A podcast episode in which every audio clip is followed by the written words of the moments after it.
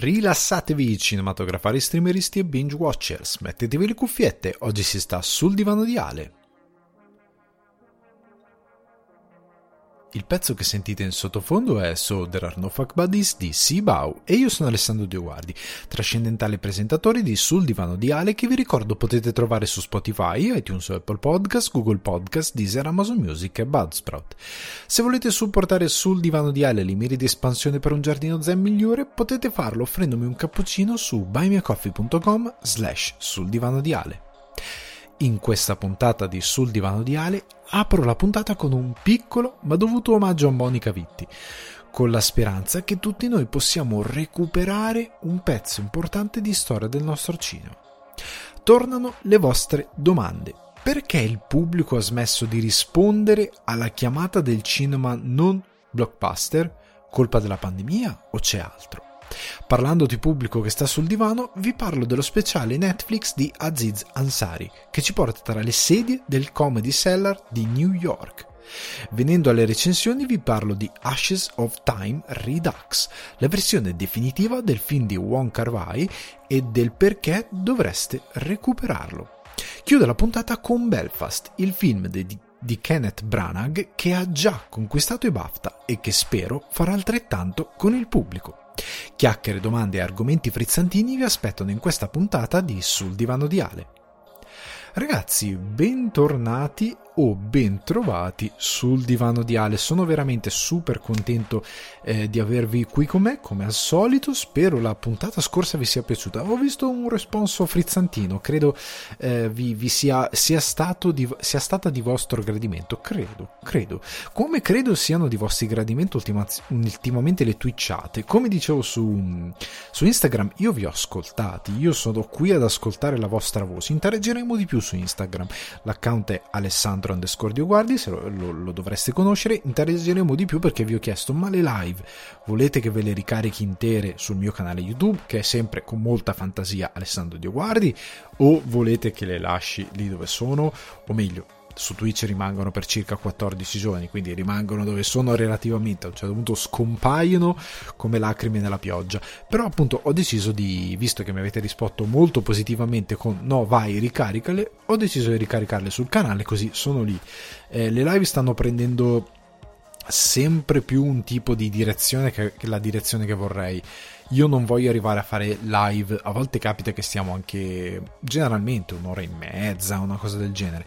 Vorrei cercare di dargli un, un minutaggio più tondo, cioè sì, un'ora e mezza massimo, però anche un'ora dipende dalle settimane, dipende dagli argomenti, dipende da cosa abbiamo ehm, di cui discutere, può andare benissimo anche in quella maniera. E quindi sto cercando di dare sempre degli argomenti, di tenermi comunque sempre, ehm, di tenere la costruzione di uno show in modo tale che voi possiate venire in live, interagire con me perché gradisco che ci sia la vostra interazione perché è il luogo dove potete venire, scrivere in chat, dirmi ah ciao, senti ma di questa cosa cosa ne pensi, cosa non ne pensi, per avere un responso proprio più diretto per confrontarci su film che sono al cinema, film che sono usciti in passato, eh, su Twitch magari inizierò a portare delle rubriche, alcune rubriche torneranno sul podcast, ce n'è una che arriverà proprio a marzo a marzo giusto perché finisco il trasloco, inizio una cosa no, per non complicarmi la vita, pam, ci metto una bella rubrichetta.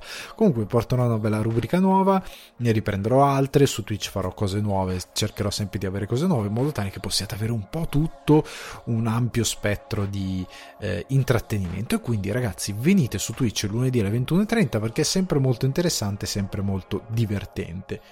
Venendo però invece a quello che è eh, la puntata di questa settimana e anche sempre comunque relativo alle puntate delle prossime settimane, come avete sentito in introduzione oggi vi porto un film di Wong Kar Wai, eh, però questo regista tornerà con molta più forza nelle prossime settimane perché c'è la settimana di San Valentino. Io voglio regalarvi qualcosa che non sia banale per la settimana di San Valentino. Voglio darvi eh, qualcosa, voglio parlarvi di alcuni film che non siano eh, magari super film ehm, di, di, prima, chiamiamoli così, di, di, grande richiamo, film super pop che conoscono tutti, che sappiamo tutti, quindi vorrei cercarvi di portarvi dei film non tanto più selezionati, ma semplicemente dei film che magari sono molto belli da vedere, sono dei, dei consigli eh, molto interessanti, che non sono i soliti consigli e che possono darvi qualcosa di eh, molto gradito, che possono darvi un'alternativa a quello che vedreste solitamente, anche perché si sta iniziando un po' a prosciugare la cosa dei film di San Valentino, perché nonostante io non abbia un, un, un canale di, di, cinema, un podcast da millenni, però i film eh, di San Valentinosi, chiamano così, iniziano sempre più a scarseggiare, uno di quei generi che va sempre più giù, che sta andando sempre più giù perché non si trova una formula per farli belli croccanti, belli interessanti da appeal per il pubblico e quindi tante volte bisogna andare in mercati o a cercare poetiche che invece riescono a trovare o hanno trovato nel, nel, corso degli anni delle poetiche molto più interessanti di quelle più mainstream. Ecco, usiamo questa definizione di quelle più mainstream e quindi vi consiglierò e Wong Kar Wai tornerà sicuramente. Quindi bando alle ciance vediamo veniamo alla puntata in sé per sé. Cosa vi parlo questa settimana? Come in introduzione voglio dedicare un piccolo pensiero a Monica Vitti ehm, vi consiglio di andare sul canale di Cinefax, il canale YouTube, perché abbiamo fatto una bellissima live con i ragazzi e c'è stato Jacopo Gramegna che io ho definito l'uomo sussidiario, perché sostanzialmente eh, io invidio quell'uomo. Jacopo è una di quelle persone che non si rende conto di essere benedetto dal Signore, cioè nel senso che è una di quelle persone con una memoria invidiabile è una di quelle persone che per me è un X-Men. Io per anni in Italia ho fatto il, ehm, il cameriere, lavoravo in un, in un gastropub, diciamo come lo chiamano qua, e dopo una serata di 9 ore avevamo il barista che si ricordava esattamente il numero di bottiglie che aveva preso. Jacopo Gramigna è un po' così. Lui legge delle informazioni eh, riguardo eh, il cinema, vede determinati film e li ricorda in eterno e quindi è riuscito nell'arco di 5 minuti eh, in live, senza alcuna preparazione, ma semplicemente improvvisando dicendo ragazzi però è venuta a mancare Monica Vitti, dedichiamo un momento, che era giusto dedicarlo assolutamente, nonostante si parlasse di Cima Noir, si parlava di com- cose completamente diverse. E lui è venuto fuori con questi bellissimi 5 minuti che ho montato e abbiamo messo sul canale YouTube, nei quali praticamente vi consiglia una quantità enorme di film che sono tutti dei fatevi un favore, alcuni li ho visti, alcuni onestamente mi mancano, eh, nei quali Monica Vitti è protagonista. E, ehm, ad esempio ho parlato della eh, tetralogia dell'incomunicabilità di Michelangelo Antonioni, eh, La ragazza con la pistola che è un film eh, diciamo pulp indicativamente Mario, di Mario Monicelli, eh, Dramma della gelosia di Ettore Scola, Polvere di stelle, il film con Alberto Soldi, Sordi e come potete capire ehm, la Vitti passava da lavorare con Antonioni, passava per Monicelli che era un regista completamente diverso, passava per Scola, poi passava a, fare una commedia eh, popolare con Alberto Sordi, riusciva a essere brava in tutto, cioè riusciva a essere incredibilmente credibile in un film con Antonioni e riusciva a essere incredibilmente funzionale all'interno di una commedia di Alberto Sordi che era un attore per quanto geniale ma un attore comunque popolare. Ed, era, ed è un'abilità che non hanno in molti. Non tantissimi attori riescono, tanti ci provano, anche per una questione perché fare un, un intrattenimento pop è sempre, soprattutto in industria moderna, ottimo per riuscire a mm, vivere come attore, ma soprattutto a riuscire poi ad arrivare all'interno dell'industria ad avere dei ruoli anche più impegnati. Eh, Monica Vitti invece faceva questa cosa perché era un'attrice e lei spaziava da un lato all'altro dell'industria ed era incredibilmente brava a fare tutto. Non era una sorta di necessità, non era semplicemente una sorta di, eh, come dire, non era perché andava fatto, era perché era veramente capace e riusciva a servire entrambi gli estremi dell'intrattenimento. E, e, ed è una cosa fenomenale, oltre al fatto che ci sono eh, andando ad approfondire la sua vita, è pieno di eh, momenti in cui ha dimostrato di essere eh, non solo come molte volte capita all'interno del mondo dell'intrattenimento una per così dire figurina che riguarda attori e attrici, eh, ma di essere una persona che aveva una determinata intelligenza, che aveva un determinato rispetto verso quello che era eh, il mondo dell'intrattenimento e il nostro mondo in generale e, e, questo le permetteva probabilmente, anzi sicuramente di essere anche un'ottima attrice. Eh, quindi io vi consiglio di recuperare quei 5 minuti perché sono fondamentali, perché ehm, io, io, trovo folle l'idea che quando viene a mancare un personaggio di particolare rilevanza come Monica Vitti, eh, come è successo anni fa con David Bowie, che sia di musica che sia di cinema, eh, si tende un po' a eh, chi, chi, parla magari di determinati ambiti o chi è molto esposto tende a eh, cercare di fare una corsa all'informazione per poter far vedere, ah ma no, ne sapevo anch'io qualcosa, guardate come creo un omaggio, quando in verità eh, bi- bisognerebbe capire che ci sono dei limiti a quello che possiamo sapere molte volte e che là fuori c'è anche un pubblico che è in continuo riciclo cioè, nel senso, il pubblico ovviamente nell'arco di 5 anni, parlo, penso anche magari al divano, tra 5 anni non avrò gli stessi ascoltatori che oggi, o magari avrò gli stessi, ma ci saranno degli ascoltatori che 5 anni eh, prima non erano interessati in nessun modo ad ascoltare qualcosa di intrattenimento di cinema, sono cresciuti, sono maturati, hanno iniziato a sviluppare un interesse e hanno una formazione verso la quale andare incontro. Quindi io non posso stigmatizzare questi ascoltatori come ignoranti perché non sanno tutto l'ABCD, eh, anche più dell'ABCD, non sanno proprio tutto l'alfabeto eh, di qualsiasi lingua del cinema. È ovvio che lo dovranno imparare. Potranno avere una formazione più o meno solida, che, si, che, ci si fa autonomamente anche solo guardando il cinema, quindi capendo che ti piace quella cosa lì, però è ovvio che eh, vadano anche soprattutto eh, formati. E che un, magari un ragazzo di 19-20 anni oggi non ha idea di chi sia Monica Vitti non è da um, additare diciamo come uno stupido anche perché in Italia c'è sempre questa cosa, soprattutto per certi, in Italia ma in generale anche nel resto del mondo, molto spesso determinate icone non vengono portate avanti granché bene nonostante il loro valore. Cioè non è che negli Stati Uniti o in altri posti ogni due minuti parlano di Chaplin o di Orson Welles o eh, di John Ford o sto nominando una serie di artisti e registi per farvi degli esempi. Non è che li nominano in continuazione. Dati registi che sono cresciuti con determinate cose sono appassionati, li nominano ma sono una manciata. La maggior parte dell'informazione li ha un po' dimenticati la stessa cosa succede anche da noi e quindi non si può stigmatizzare chi magari non ha una determinata copertura culturale su dei personaggi che anche a livello mainstream vengono un po' dimenticati perché bisogna sempre fare spazio al nuovo. Quindi ragazzi, andatevi a recuperare quei 5 minuti sul canale YouTube di Cinefax, ve lo consiglio perché c'è davvero una carrellata di titoli che vi potete recuperare per imparare a conoscere prima di tutto una grandiosa attrice e poi anche una serie di registi del cinema italiano che sono ehm, fondamentali per capire anche la nostra cultura in un dato momento storico, ok? Cosa abbiamo fatto culturalmente grazie a una determinata coscienza che poi si rilega a tutto il discorso che ho fatto con Five Came Back settimana scorsa recensendo quel documentario. Quindi, ragazzi, eh, il consiglio è questo e mh, mm, quello credo sia l'omaggio più stringato e più interessante possibile che si possa fare in un tempo breve senza mettersi a fare della approfondita ricerca dello studio, eccetera, eccetera, a un'attrice come Monica Vitti. Quindi vi consiglio caldamente di andarlo a recuperare.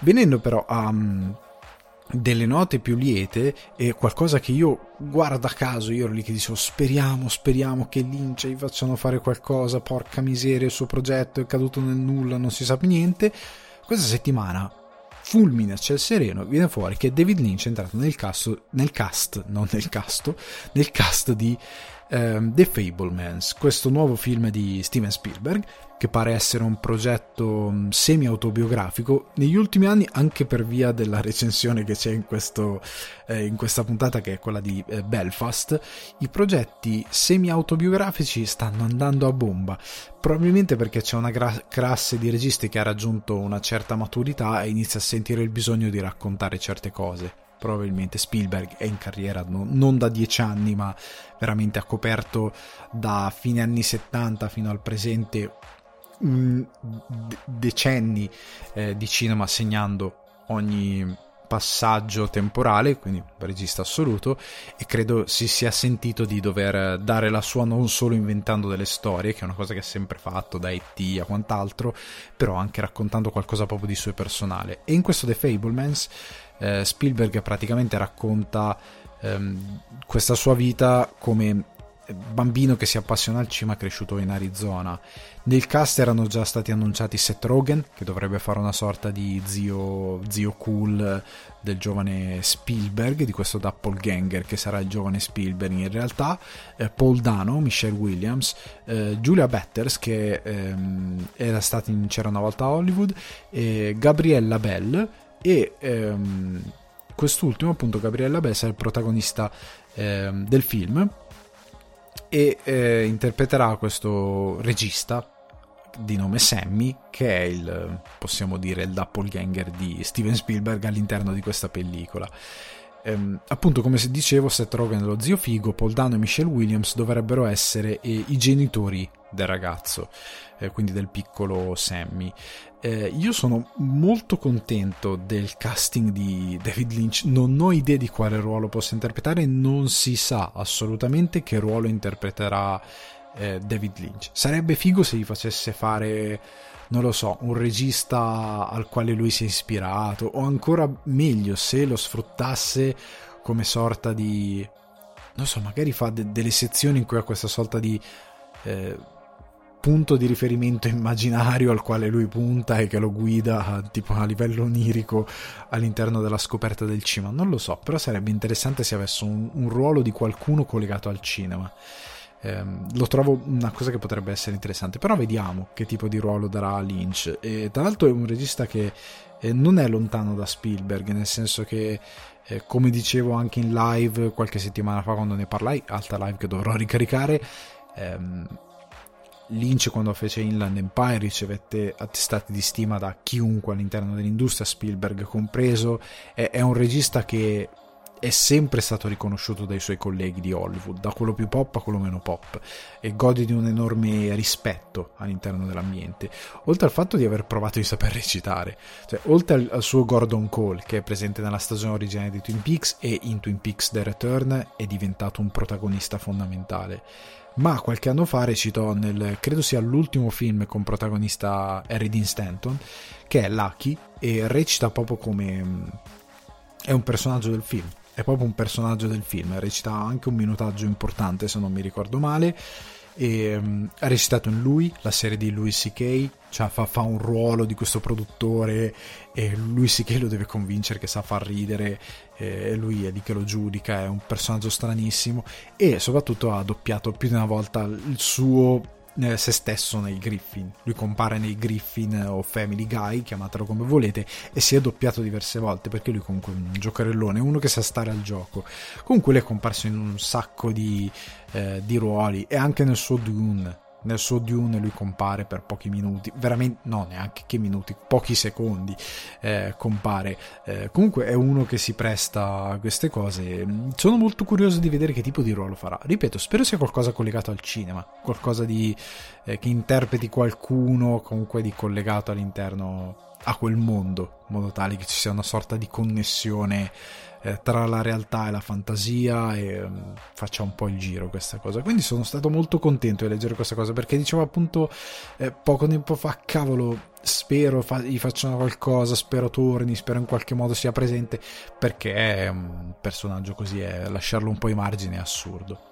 Veniamo invece a un altro personaggio che sembra fare un ritorno um, in pompa magna, che è Geoffrey Rush, che a quanto pare interpreterà Groucho Marx eh, o Groucho Marx in eh, Raised Eyebrows, che è un adattamento eh, del libro eh, biografico autobiografico Raised Eyebrows My Ear Inside Groucho's House di Steve Stoliar ed è ambientato tra il 73 e il 77 ehm, e racconta l'esperienza di Stoiler come segretario eh, personale di Groucho Marx eh, negli ultimi anni l'altro della sua vita, quindi Goffrey Rush ha senso, non è che viene ringiovanito, è perché sono gli ultimi anni di vita di Groucho, quindi si prospetta un film molto triste, perché generalmente quando si parla degli ultimi anni della vita di un personaggio di questo tipo magari sarà un film molto malinconico, c'è questa possibilità, quindi mi aspetto un drammone, ehm, non in nessun senso negativo, però appunto un dramma.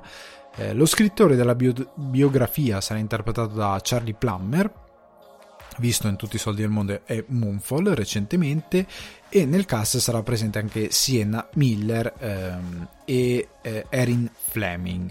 Ehm, quindi sono, sono molto interessato a questo film. Eh, Groucho Marx è un altro personaggio, per prima dicevo Chaplin, però anche Marx è un altro di quei personaggi che torna magari nelle citazioni, ma non è ogni due minuti tirato fuori come riferimento all'interno del mondo del cinema, la comicità. Vedete che ci sono sempre delle cose che vengono un po' dimenticate per certi versi però ecco spero che questo film riporti un po' prima di tutto Gaffrey Rush che è un paio d'anni che non fa qualcosina di veramente forte forte. E poi spero che riporti anche il personaggio di Groucho come, co- come un punto di riferimento magari per, per anche ragazzi che non hanno idea di chi sia veniamo però a qualcosa che si collega anche poi a alcune cose della puntata ovvero i BAFTA ci sono state le nomination eh, dei BAFTA. Hanno, hanno, cacciato le nomination.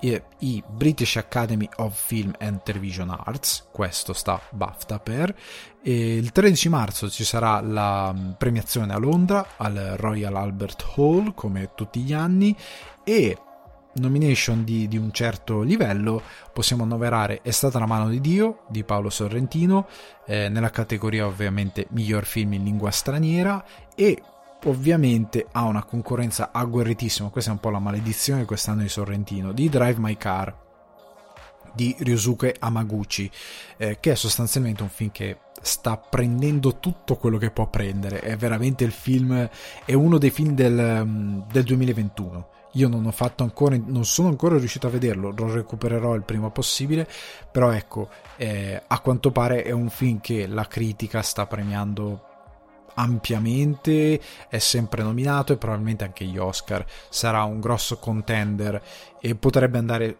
su rispetto a È stata la mano di Dio perché sembra davvero che stia piacendo a tutti. E quindi quando un film ha questa eh, coda pubblicitaria molto forte agli Oscar ci arriva forte probabilmente anche ai BAFTA ci arriverà molto con un bello slancio eh, record quest'anno in candidature per Dune, eh, il film di Denis Villeneuve, ha, eh, stato selezionato in ben 11 categorie, selezionato, nominato, scusate, in ben 11 categorie.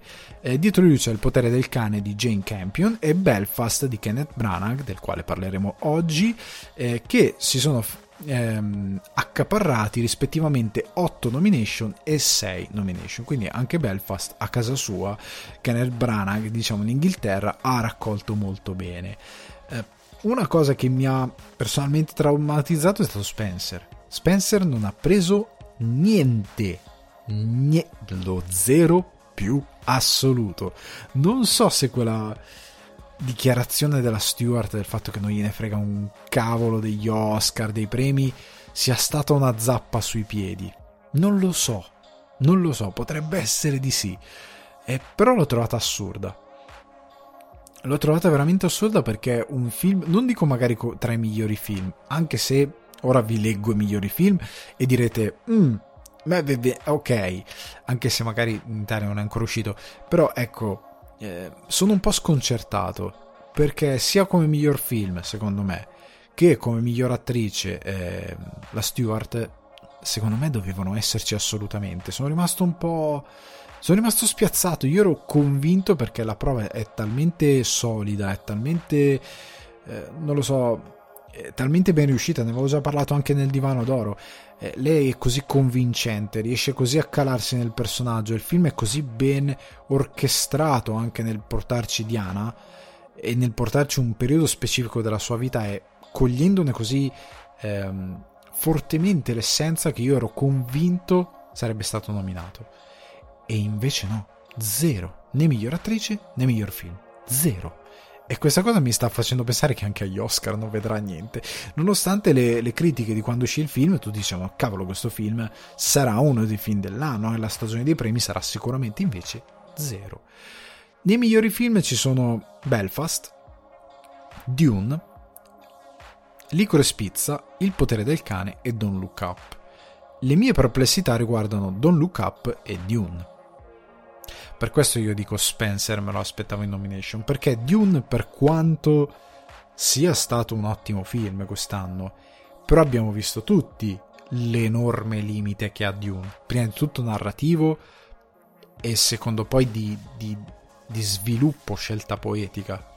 Cioè nel senso che eh, in un anno in cui molti film sono riusciti a dire eh, tanto scegliendo un ritmo giusto, eh, cioè incastrando bene il ritmo, riuscendo a creare delle situazioni memorabili, eccetera, eccetera. Dune è un film che racconta molto poco, dilatando molto i tempi e secondo me non riuscendo mai davvero a dare qualcosa di memorabile. E per, uno, per un sci-fi di questa, di questa portata per me è un enorme difetto, per certi versi. E, e che ripeto, non lo qualifica come un brutto film, è comunque un ottimo film, di un... ma ha questo difetto. E l'altra cosa che mi stavo scordando, manca una parte. Cioè, questo è un film che doveva durare 6 ore e essere al cinema tutto insieme, o che doveva essere girato tutto back to back e poi portato al cinema, tipo Signore degli Anelli, esce eh, nel 2021 e poi nel 2022. Cioè, per me doveva essere così Dune. Il fatto che l'abbiano spezzato in due, anche perché probabilmente non hanno creduto nell'operazione, abbiamo rischiato un uh, Dune di Lynch bis, cioè che non arrivasse un sequel, si è rischiato veramente tanto. Eh, però ecco, io mi aspettavo una cosa del genere. Il fatto che non sia stata fatta per me è un altro difetto narrativo di Dune e di difetto come opera. Cioè non puoi premiare tra i migliori film un'opera che è parte 1 cioè, capite quello che sto cercando di dire? Non puoi, soprattutto quando scegli a monte di raccontare molto poco e dilatare molto i tempi, che non è un difetto, ma sta di fatto che Dune, per la durata che ha, ha la sugna. Cosa racconta? Pochissimo. Molto, molto, molto poco. E secondo me non è così efficace per essere un film di massa. Ripeto, non c'è qualcosa che mi è rimasto incredibilmente impresso. È un film che un po' mi è scivolato addosso e un po' l'ho dimenticato. Ehm, miglior film? Eh, non saprei. Non saprei. L'altro, vabbè, Don't Look Up, lo sapete, per me è uno dei film eh, più fallimentari del 2021, a discapito di quelli che erano gli intenti, a discapito di quelle che sono state le, fer- le forze messe in, eh, scese in campo per realizzarlo. Un film incredibilmente sbadato, che ha un sacco di sbavature, eh, che. Um, ha solo portato avanti l'ego di chi si sente migliore e non ha davvero eh, fatto quello che un film eh, di satira o comunque un film di ehm, comico che vuole dissacrare determinate cose del presente dovrebbe fare. È molto buttato lì come film ed è pieno di difetti. Eh, ne parlavo nella recensione sia qua nel podcast sia su YouTube se la volete recuperare solo lì e non andarvi a cercare l'intera puntata però ecco, ne avevo già argomentato e, e, più ci penso e più mi vengono in mente altre cose che tipo non ho detto nel video come il ruolo di Timothée Chalamet che è veramente puramente da mettere, è un ruolo per mettere il suo nome e la sua faccia sul poster, cioè un ruolo per fare gruppo, ma nell'economia della storia non dice veramente niente quel personaggio, niente, zero. E per me che sia tra i migliori film dell'anno è è un mistero assoluto. Mentre Belfast, Licorice Pizza e Il potere del cane li capisco benissimo, ma Don't Look Up e Dune non li comprendo. Don't Look Up maggiormente, Dune lo posso capire, Don't Look Up è proprio un mistero e che non ci sia Spencer è un'assurdità. Cioè per me Spencer dovevano, doveva stare al posto di Don't Look Up. Non so se hanno voluto so- mitigare una sorta di ok, non mettiamo tutti i film di una stessa eh, categoria, perché alla fine Belfast è, una sorta, è un dramma, eh, Don't Look Up è una commedia, di un sci-fi, Licorice Pizza un coming of age eh, tendente alla commedia, Il potere del cane è un dramma. Hanno detto non mettiamo tre drama, mettiamone due. cioè non so se il ragionamento fatto è stato più o meno questo, di bilanciare. Però io non condivido per niente la presenza di Don't Look Up, almeno doveva sparire. Mi ha un po' mh, mm, sconcertato l'assenza di Spencer. Ecco, sono a questo livello. Quindi vedremo, vedremo il 17 marzo nella cornice del Royal Albert Hall di Londra cosa verrà premiato e poi si farà un bel, un bel commento ai BAFTA. Eh, veniamo però alle vostre domande, perché anche questa settimana mi avete fatto due domande molto belle. Una è un antipastino, una è una domanda che tende a tornare eh, te, non, non, è che tende a tornare, però tutti ci stiamo arrovellando il cervello e voglio provare, però aggiunge degli elementi e voglio provare a, ehm, a cercare di dare una risposta perché prende un angolo diverso non è la stessa domanda fatta in passato. Partiamo dalla domanda di Ash Hella con questo nick meraviglioso.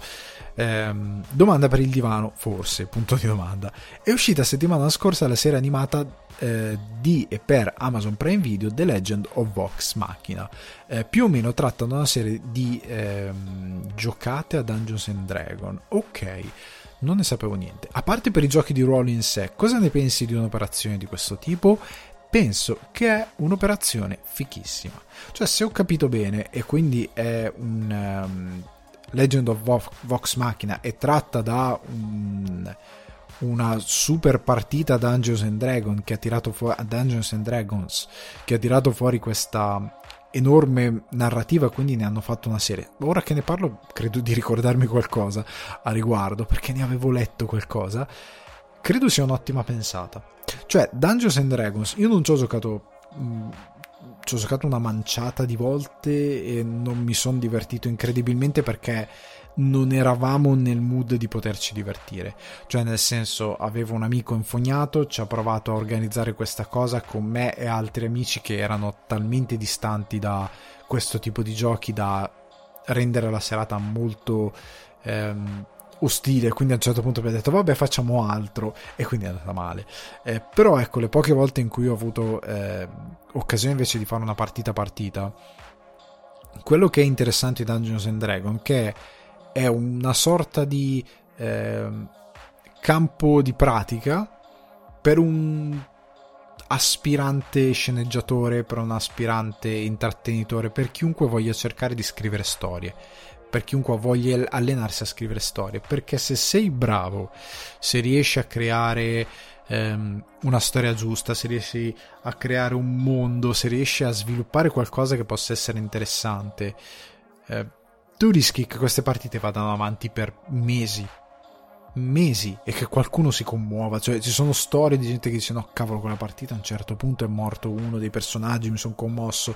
Cioè, Dungeons and Dragons, mettendoti letteralmente all'interno del gioco, ma con un master che va a creare un'enorme storia tu vai veramente a scatenare la fantasia. Tant'è che i Corridor Digital, un canale che consiglio sempre, hanno fatto questa serie dove loro giocano a Dungeons and Dragons, però hanno messo in scena la loro partita. Loro hanno i costumi, eccetera, eccetera. Perché arrivi a fare una cosa del genere? Perché Dungeons and Dragons è proprio quella cosa che ti stimola la fantasia che ti spinge a creare qualcosa, a creare un mondo, a divertirti con gli amici, è socialità, è, è proprio creatività portata al massimo. Anche un gruppo di videomaker ci riesce a tirare fuori una cosa del genere. Quindi anche, ecco, la cosa divertente è che questo The Legend of Vox Macchina fa una cosa che anche altri hanno deciso di fare, perché per osmosi è, è quasi intuitivo come ragionamento. Quindi di questa operazione ne penso che è un'operazione azzeccata, cioè è esattamente quello il cuore di, eh, Dungeons and Dragons. Io credo che sia esattamente quello l'obiettivo, cioè creare eh, narrative, creare storie, eh, creare qualcosa che ehm, il master ha occasione di creare qualcosa che prenda il suo pubblico e lo, lo, e lo catturi e lo faccia divertire. Il fatto che lo trasformi in una serie è, significa che questa storia deve essere stata talmente bella che meritava di diventare una serie perché era interessante. Eh, è una cosa affascinante come episodio produttivo. In generale, per i giochi di ruolo in sé, ehm, un'operazione di questo tipo mi affascina eh, quando c'è una bella storia. Cioè, per me l'idea è sempre che quando una storia è bella e appassionante vale la pena di essere raccontata. Cioè, quando dice qualcosa di interessante. E quando la dice bene, soprattutto, perché se la dice male, chi se ne frega. È una cosa nuova, interessante, ma è detta male, cioè raccontata male, chi se ne frega. Se è raccontata in modo affascinante, allora no, allora ben venga che ci sia un'operazione di questo tipo. Quindi lo recupererò sicuramente, visto che è su Prime Video, e magari se ne riparlerà prossimamente, però io sono totalmente pro a questo tipo di operazioni. Veniamo invece alla seconda eh, domanda che mi avete fatto questa settimana, che è quella che in, in, precedentemente dicevo è davvero molto interessante e voglio cercare di dargli una, una risposta quanto più eh, quadrata possibile. Me la fa Eric Nicoli, uno mm, che ti ringrazio, sei uno dei soliti eh, frequentatori del divano e fai tante domande eh, anche molto interessanti. Vengo alla domanda in sé per sé perché mi fai un preambolo che riguarda più che altro me che eh, i ragazzi del divano, quindi no, no, non voglio eh, includere questa cosa nella domanda in sé per sé. Ti ringrazio per quello che hai detto e mm, purtroppo non ci sarà occasione di fare queste birre, però ecco, veniamo alla domanda. Prometto, eh, premetto che non ricordo se è già stata fatta una domanda simile. Non proprio. Seguendo anche il box office, mi sembra, forse mi sbaglio, che la gente non vada più a vedere i film, diciamo, seri, tra virgolette, quelli che richiedono un po' più di impegno nell'essere seguiti. Mentre se guardiamo i cinecomics o i film più leggeri, attirano sempre un sacco di gente. Gran, pa- gran parte del problema è dovuto alla pandemia? La gente in un momento così preferisce andare al cinema per staccare e quindi vedersi un film che non richiede un grosso impegno intellettivo? Questa era una domanda. Oppure il problema è un altro? Eh, in coda mica neanche e poi sto notando un continuo modo di fare da parte di Hollywood, ma non solo, nello spiegare i film, nel rendere esplicito all'interno del film stesso le cose che accadono, senza invece lasciare alla mente dello spettatore la possibilità di pensare, riflettere o immaginare su quello che potrebbe essere accaduto e il significato che il regista voleva dare al film. Grazie. Eh, grazie a te Eric perché in un colpo solo mi fai due domande molto affascinanti. Allora, parto dalla prima. Quindi la gente non va a vedere più i film impegnati, eh, sì e no. Nel senso che questa settimana abbiamo un esempio perfetto. Io credo che il problema sia un po' più ehm, sviluppato. Allora, veniamo dal, dall'esempio perfetto. Eh, mentre registro, domenica 6 mm, febbraio, eh, sono arrivati i dati di box office del weekend appena conclusosi negli Stati Uniti. Devo fare ancora la news che voi vedrete o avrete già visto lunedì mattina. Moonfall di mm, Roland Emmerich, costato 140 milioni, non bruscolini, 140 milioni, uno comunque un budget molto alto, ne ha incassati 10. Ed è un film dove la luna tipo esplode e si schianta verso la terra. È un film super blockbusterone. Ha incassato 10 milioni. Un film da 140 milioni che ne incassa 10 è un disastro. In un sistema eh, Hollywood di qualsiasi tipo, Roland Emmerich non lavora mai più. Cioè, deve ringraziare, deve baciare la terra dove cammina che ha già è, a fine carriera. Cioè, è un regista che comunque è piuttosto maturo può anche sedersi tranquillamente in panciolle e non fare nulla. Ma è un disastro questa cosa. È un film di questa portata che incassa 10 milioni. Significa che tu non recupererai mai quello che hai speso. Mai. Perché ne incassati 10 questa settimana. Settimana prossima, buona che sono 5 i milioni incassati. Vuol dire che tra un mese sto film, se è grasso che cola, soli, nel solo Nord America va incassato massimo, massimo, massimo 40 milioni, ma proprio massimo. Sta a vedere poi nel mondo quanti ne incassa. Se arriva a 100 milioni in tutto il mondo, è comunque un fallimento. Cioè un film che spende 140 milioni più le pubblicità che non sappiamo a quanto ammontano dovrebbe incassarne almeno, almeno, almeno almeno direi 300 di milioni per essere abbastanza sicuri, abbastanza tranquilli. Però dovrebbe farne molti di più a dire la verità, perché sono 140 milioni è un è Shang-Chi. È Shang-Chi. 10 milioni in più ed è Shang-Chi. Non può incassare 10 milioni all'esordio, è un fallimento totale. Ed è un film di puro intrattenimento. Il problema qual è? Il genere non gliene frega una ceppa a nessuno di vedere questo film. Questo è il problema. Roland Emmerich è un regista che non si sa reinventare e come altri registi che hanno fatto qualcosa che non si sa reinventare o che non si spiegano o che non hanno più voglia di spiegarsi il mercato, se la prendono con i cinecomics.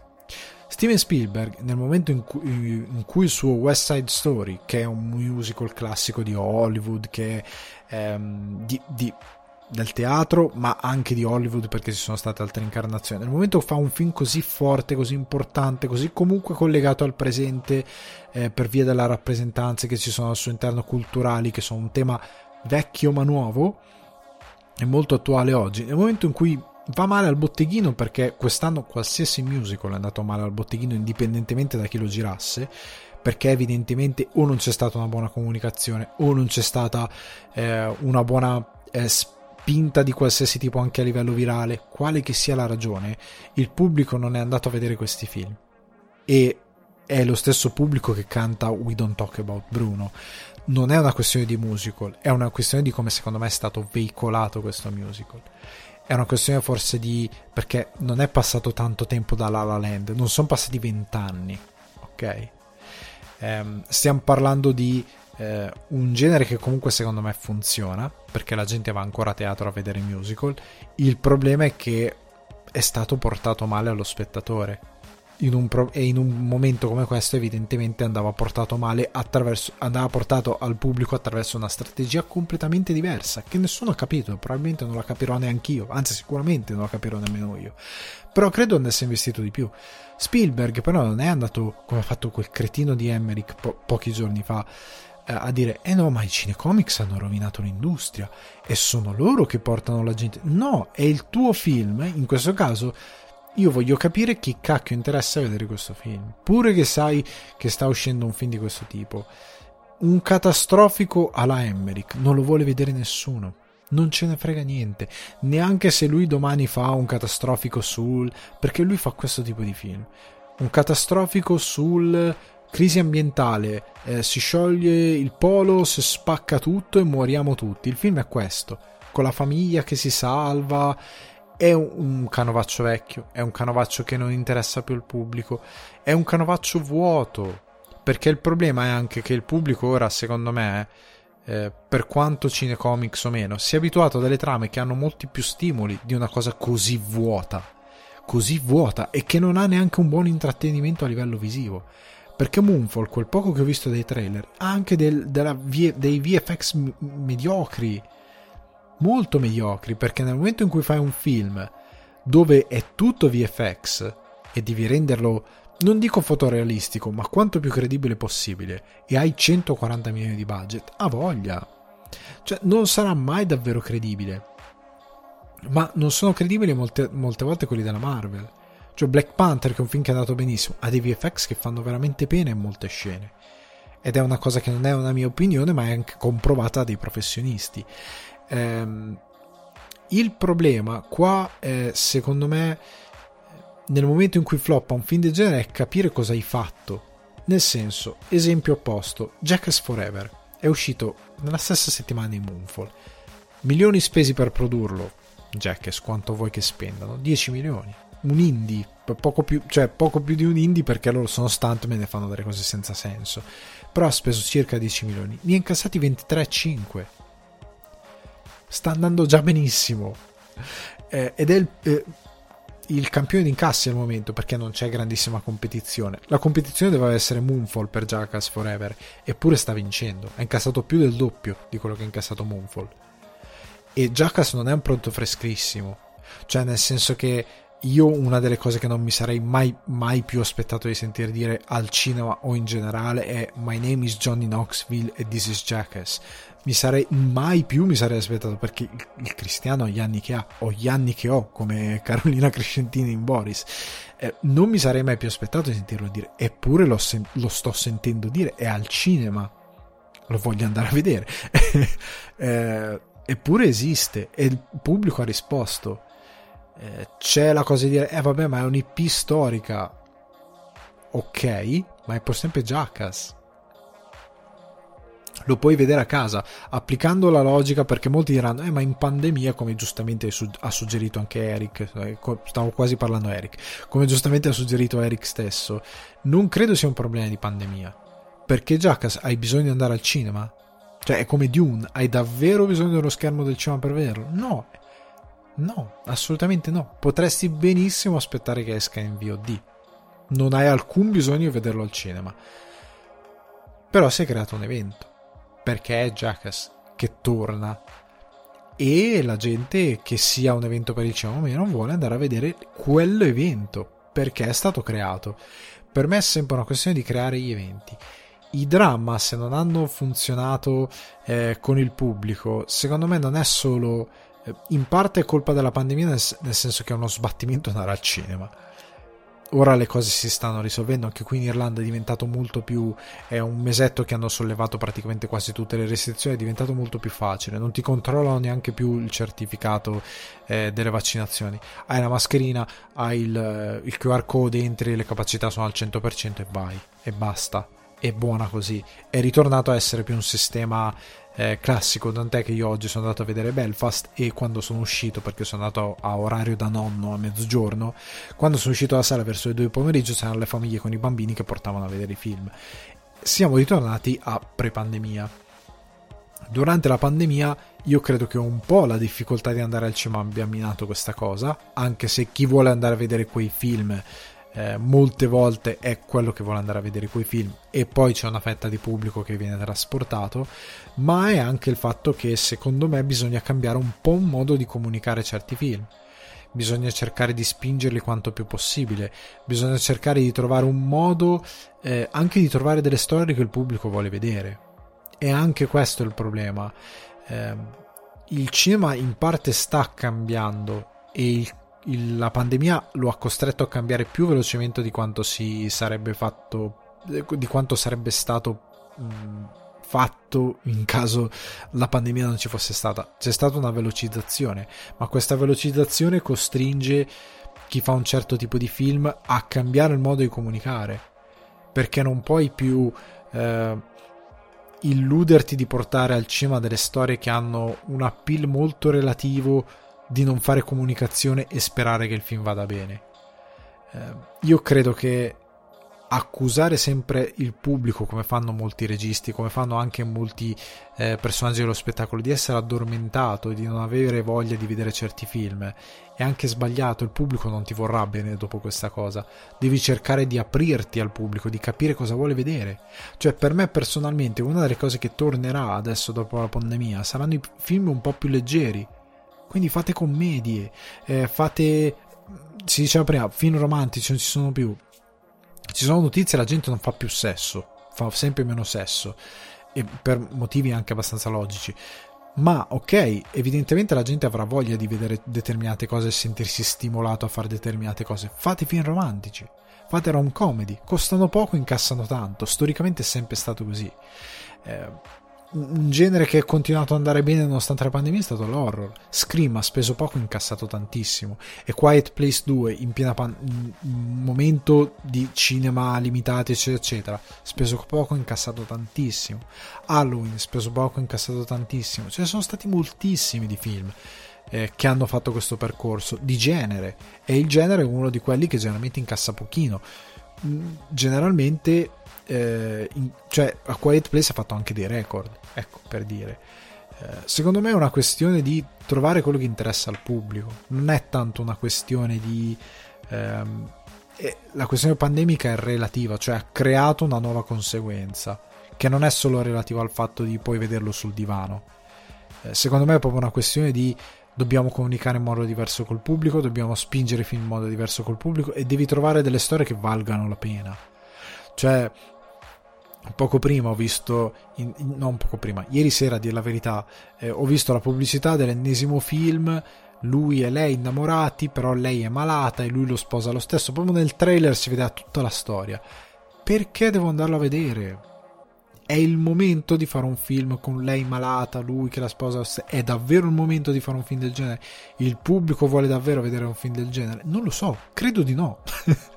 il box office recentemente ha dimostrato che film romantico probabilmente molto eh, basic nel senso nella sua, narrativa de, nella sua narrativa nel senso di essere super eh, ridondante come ce ne sono 2000 è andato al cinema e incassato pochissimo. È andato male perché al pubblico non gliene frega niente oltre al fatto che una cosa che ripeto ultimamente in un momento storico in cui sei bombardato di comunicazione un film che neanche ci prova o che ci prova con i soliti mezzi, il trailerino che passa, eh, non passa neanche molte volte su YouTube, non arrivano neanche a fare quello step, eh, non può arrivare al pubblico. C'è un pubblico che vive di internet, che vive di Instagram e non si trova da nessuna parte eh, l'idea che ci sia al cinema un determinato film. Non lo andrà a vedere perché non lo sa. E glielo devi, glielo devi dire, vallo a vedere.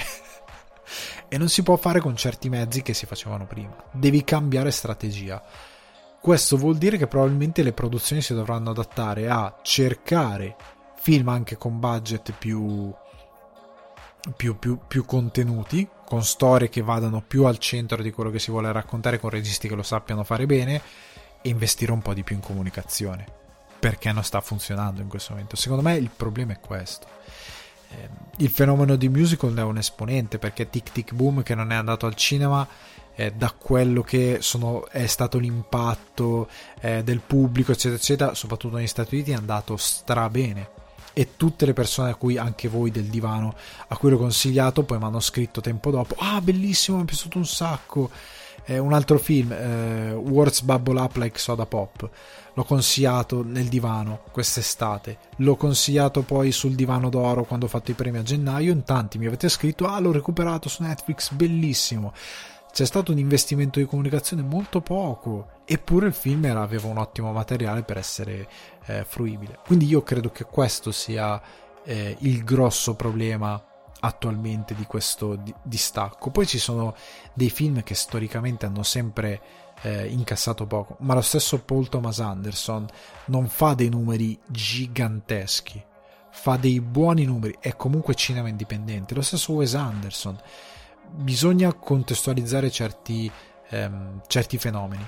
Alcuni film, diciamo, più seri, se vogliamo chiamarli così, hanno degli obiettivi di incasso che sono ben precisi e che vanno inquadrati. È ovvio che un film come ehm, Licorice Pizza non può incassare 100.000 dollari, 100 milioni, scusate, di dollari in un mese. Beh, eh, non, non lo farà. Ne potrà arrivare a incassare, non so, 30 milioni, un numero forse anche alto. Dopo post rilasciato magari post Oscar ne potrà fare altri, però è difficile. Um, non, hanno degli obiettivi diversi, bisogna capire quali sono. Poi ci sono dei film che purtroppo non, non, riescono neanche ad arrivare a quegli obiettivi. Però io credo che il problema stia in quello che abbiamo discusso eh, fino a questo momento. Credo sia quella la via e il motivo per cui determinati film non vanno, non vanno bene come si deve, o non attraggono il pubblico in sala perché la gente non vuole vedere determinate storie, vuole altro. E venendo alla seconda domanda che mi chiedevi appunto eh, Hollywood che è un po' troppo diciamo didascalica, dipende cosa intendi, nel senso che ne parlavo in live, una delle cose più assurde eh, è uscito in questi, queste settimane, ne ho parlato anche qui su Twitch con i ragazzi di Cinefax, è Nightmare Alley, la fiera delle illusioni. Eh, un film che è stato accusato di dire troppo, di far capire troppo, eh, quando al cinema eh, uno dei registi che viene ehm, diciamo osannato di più è eh, Christopher Nolan che dice tutto, dice un sacco in sceneggiatura, questi personaggi parlano, parlano, parlano costantemente. Tenet è un brutto film anche perché i personaggi cercano disperatamente coi dialoghi di spiegarti la storia disperatamente e falliscono. Ed è il motivo anche per cui il film è raccontato male. Perché non ti viene mostrato e non ti viene lasciato fare 2 più 2, ma ti viene spiegato costantemente con i dialoghi. Eppure Nolan il pubblico lo adora, convinto che sia complesso, quando in verità non è complesso, è raccontato molto male. Perché Tenet è raccontato veramente coi piedi. Eh, prendete un film invece come quello di Guillermo del Toro, è raccontato benissimo è raccontato bene, i dialoghi non ti spiegano eh, nulla di trascendentale, i dialoghi sono per la storia, quello che, lui, che ti viene fatto vedere che è a tuo, ehm, che è a tuo consumo come spettatore per capire dove sta andando la storia, ti viene fatto vedere col cinema, con le immagini. Ora, eh, i film non sono un rompicapo, ok?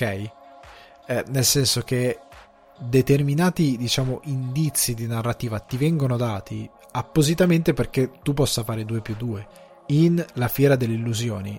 Fai dei 2 più 2 li fai tu. E a un certo punto dici ma non è che la storia andrà in questa direzione.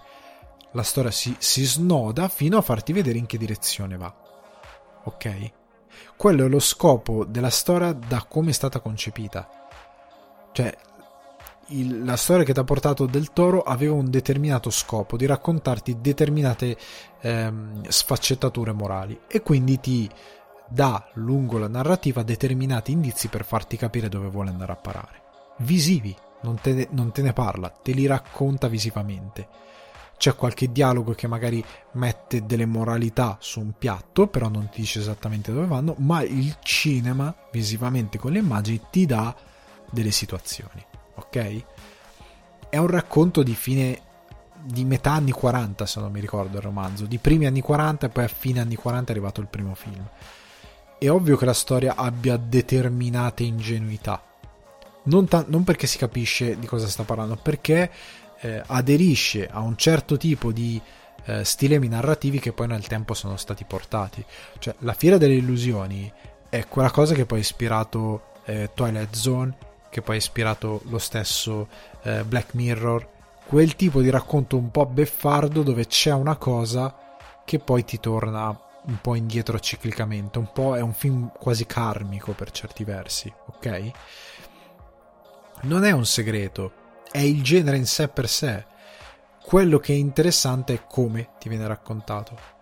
E quello è un film che ad esempio mostra molto bene quel, ehm, quell'idea di Wilder che dice fai fare 2 più 2 al pubblico, non gli dire tutto, non glielo spiegare quei dialoghi.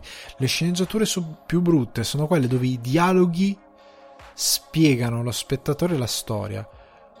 Come ad esempio è a volte Inception in, alcun, molte sue parti, o lo stesso Tenet, dove i dialoghi tra i personaggi non sono organicamente dei dialoghi, sono dei enormi spiegoni per dirti cosa succede, per farti vedere la storia. Ma tu effettivamente non, per come è confusionario, per come eh, sono intricati i dialoghi artificiosamente, cioè volutamente per non farti capire niente, ma non per farti fare effettivamente dei 2 più 2 a un certo punto, la storia si sgretola perché diventa, non dico incomprensibile, però veramente è un mal di testa. Non perché è complessa nel senso di difficile, ma perché è raccontata male. In altre situazioni il film è tremend- il cinema è diventato tremendamente didascalico. Eh, sì, è diventato molte volte tremendamente didascalico, proprio perché ci sono dei dialoghi che ti dicono dove vanno a parare le cose. Molte volte sì. Ripeto, anche in un caso di un, di un film come eh, che ha questo difetto appunto di avere dei dialoghi che ti dicono cosa sta succedendo, ti dicono le regole della sceneggiatura e non te le fanno vedere.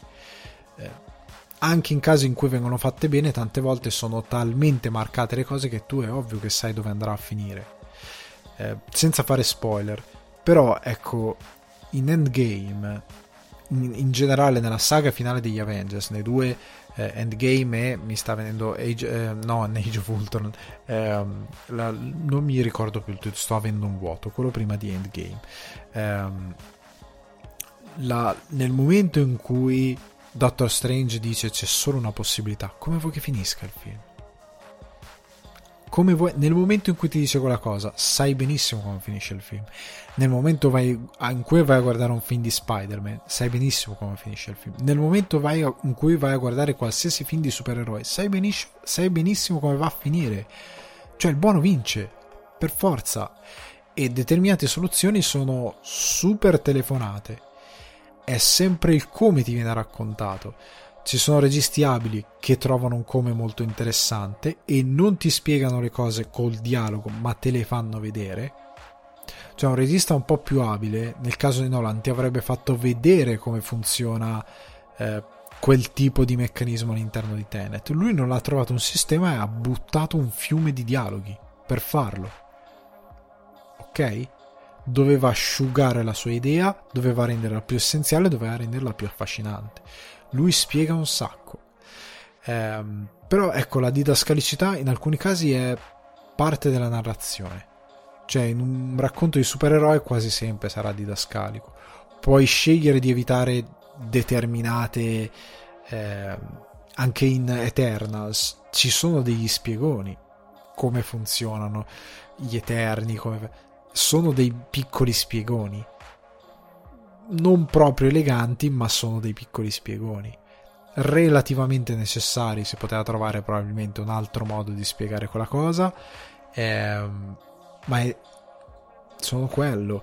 Sono necessari perché quel tipo di film è, eh, per un pubblico talmente eh, ampio che devi essere quanto più didascalico e semplice possibile. Non ti puoi permettere grandi complessità. Perché è un pubblico super ampio e quindi lo devi fare. È un po'... È, ti tocca, te lo devi accollare. È così. Se ti va bene, ok. Se non ti va bene, te lo accolli lo stesso. Lo devi fare. Eh, puoi trovare soluzioni più eleganti? Sì. Probabilmente il pubblico non ti vorrà bene. Assolutamente no faccio un esempio, eh, Suicide Squad di James Gunn, The Suicide Squad di James Gunn, eh, critiche del tipo, ma Starro non è spiegato, qual è la sua backstory? Perché ti devo dare la backstory di Starro? Quando in verità James Gunn in un paio di... e questo è il motivo per cui i film sono didascalici, didascalici, scusate. James Gunn in un paio di inquadrature ti spiega Starro, da dove viene, qual era la sua natura, e basta, non ti serve altro. Lo fa con un paio di inquadrature. Ed è tutto quello che serve a quel personaggio, perché non ha altro, perché ha una natura molto semplice. Un'enorme parte del pubblico, un'enorme, una discreta parte del pubblico non lo ha capito. Perché i film sono didascalici? Perché il pubblico non riesce a stare dietro neanche a un film eh, così essenziale come ehm, The Suicide Squad dove è cristallino quello che succede dall'inizio alla fine perché non ha delle enormi complessità perché James Gunn è molto abile a raccontare una storia con le parole e con le immagini. Tante volte devi peccare in alcuni casi e più che altro si è peccato talmente tanto che sembra diventato incredibilmente essenziale perché lo richiede un po' il pubblico. In un momento storico come il nostro il cinecomics è stato sdoganato principalmente da Marvel, con un sistema ben preciso, che ha delle regole ben precise anche di comunicazione con il pubblico di storytelling, che sembra diventata la regola, ma non è così, perché ci sono moltissimi altri film che non spiegano. Cioè, che non spiegano, che ti lasciano a te. E io da The Batman che deve uscire ora a marzo mi aspetto questo, essendo che il film sarà una sorta di noir, per certi versi, un thriller. Mi aspetto eh, che il film abbia quella struttura dove non ti viene eh, spiegato così tanto ma quanto serve per farti capire l'indagine. Però che non sia super didascalico. Mi aspetto quella cosa. Prendete anche Joker. Joker è un, fi- è un film che ha funzionato eh, perché è volutamente furbo in certe cose, da un lato in maniera positiva, da un lato in maniera negativa, ma è furbo nella misura in cui lascia, fare al pubblico determi- lascia al pubblico determinate conclusioni. Alcune, secondo me, il pubblico ha interpretato la conclusione più sbagliata, nel senso quella un po' più ammiccante, perché è un cattivo non proprio cattivo, e in altri casi il pubblico invece ha tirato delle conclusioni dove con, sfor- con un miglio in più arrivi a, ca- a capire che effettivamente facendo un secondo ragionamento quel pazzo è un pazzo e non va giustificato. Però lì apri dibattiti con degli elementi di sceneggiatura, con eh, un canovaccio che non mette in bocca ai, ai protagonisti tutto perché l'anima del Joker ad esempio in quel film sta come lui balla in quel bagno dopo aver fatto gli omicidi. Un altro avrebbe messo un giga mono, monologone in modo tale che lui chiarisse la sua posizione in quel momento e non lasciasse un'ambiguità che che, che, che è parte del, del lavoro del, eh, dello spettatore andare a, a, a, snocciolare. Prendiamo una serie tv, eh, Twin Peaks The Return, il ritorno. Lynch spiega molto poco, non fa dire quasi nulla ai personaggi, è tutto per immagini. Tutto per immagini. Ehm, molto pubblico non ci ha capito un H. Zero molto pubblico ritiene um, Twin Peaks, ma anche la serie originale, incomprensibile eh, semplicemente perché non c'è a un certo punto uno che dice come funziona la loggia nera, come funziona la loggia bianca, come funzionano i doppelganger, perché non c'è uno spiegone. È un po' colpa di come è stato abituato il pubblico, molte volte, come dicevo prima, è una percezione, perché in questo momento c'è una major con un modo di fare cinema che è imposto il suo tipo di ragionamento, il pubblico pop che è al 90% fidelizzato da quel tipo di intrattenimento perché non ne ha uno parallelo di riferimento, crede che quello sia il modo di produrre determinate storie e quindi si è convinti che quello sia l'unico modo in cui le storie vengono raccontate, ma non è effettivamente così, che ci sono molti altri film che riescono eh, a comunicare senza buttare nel mezzo degli spiegoni. Lo fa Scorsese, eh, lo fa Wong Kar Wai, eh, lo fa Dune, eh, anche se spiega qualcosina, ma molto è affidato a quello che vedi. Eh, lo fa The Suicide Squad, anche venendo all'intrattenimento pop, lo fa molto cinema. E che nell'ambito pop quello che domina sembra soffocare il resto, però non è propriamente così. Quindi que- questa è un po' la, la mia spiegazione. Cioè, c'è bisogno di capire quando qualcosa è didascalico, quando il regista ti, ti, sta dando degli indizi ma se ne sta zitto e lascia a te trarre la conclusione, eh, quando quell'indizio che ti dà il regista è un po' più forte o un po' meno forte in base agli intenti di quello che è la storia e tante volte capire che i film non sono un rompicapo, non è un sudoku, cioè non è che tu devi arrivare alla fine che non ci hai capito niente e allora è capolavoro. Eh, tante volte il regista vuole che tu faccia 2 più 2. Wilder diceva devo darti l'elemento tu fai 2 più 2. Cioè non te lo dico io ma ci arrivi tu. E quella parte ti crea, ah ok ho capito. E quello è il bello. Se tu non ci capisci niente e inizi a speculare cose che non... Vuol dire che non, non, non è stato raccontato come si deve. Poi ne parliamo anche di questa cosa proprio nelle recensioni. Quindi questa è un po' la, eh, la mia risposta riguardo queste tue due, due domande incluse. Ok? Veniamo a, alle recensioni. La prima è una cosa di cui ho parlato appunto in live su Twitch, se venite alle 21.30 in live ve le beccate. Eh, Aziz Ansari, Nightclub Comedian. Eh, durante dicembre, la trovate su Netflix, dura 30-35 minuti se non ricordo male. Aziz Ansari eh, è andato al Comedy Cellar eh, che c'è a New York, che tra l'altro è quello che si vede se guardavate la sigla di... se guardavate la sigla, se guardavate la serie di Louis C.K. lui, nella sigla iniziale lui va al Comedy Cellar, è quello. è un locale storico, diciamo, di, ehm, di New York, come ce ne sono tanti altri in giro per gli Stati Uniti, dove eh, tu vai ti prendi la tua birra, le tue alette di pollo, ti siedi il tuo hamburger a un certo punto sale, si avvicendano con pezzi da 30 minuti, una cosa del genere, vari stand-up comedian, può essere eh, appunto lui C.K. che prova un pezzo, eh, può essere Aziz Ansari che prova un pezzo che poi diventerà parte di uno spettacolo, può essere qualche giorno fa leggevo questo però in Inghilterra eh, Ricky Gervais che ha scritto ragazzi guardate ho del materiale che voglio provare lo provo questa sera in questo posto se volete venite eh, farà sicuramente schifo già scritto così perché ovviamente materiale che devono provare devono capire se funziona se non funziona se lo devono limare funziona così. O a volte si esibiscono dei, dei comici che ehm, degli stand-up comedian che non sono magari di questo livello enorme, che loro semplicemente di serata in serata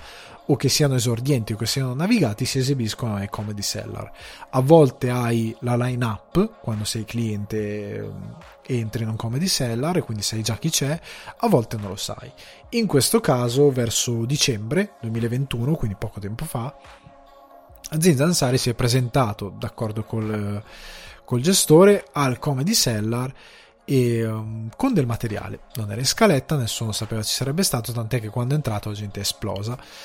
E, e c'è questo bello speciale. Eh, se non avete mai visto nulla di registrato al Comedy Cellar, se non avete idea di come sia uno, spe- uno spettacolo di stand up eh, eh, comedy di questo tipo, vi consiglio assolutamente di recuperarlo.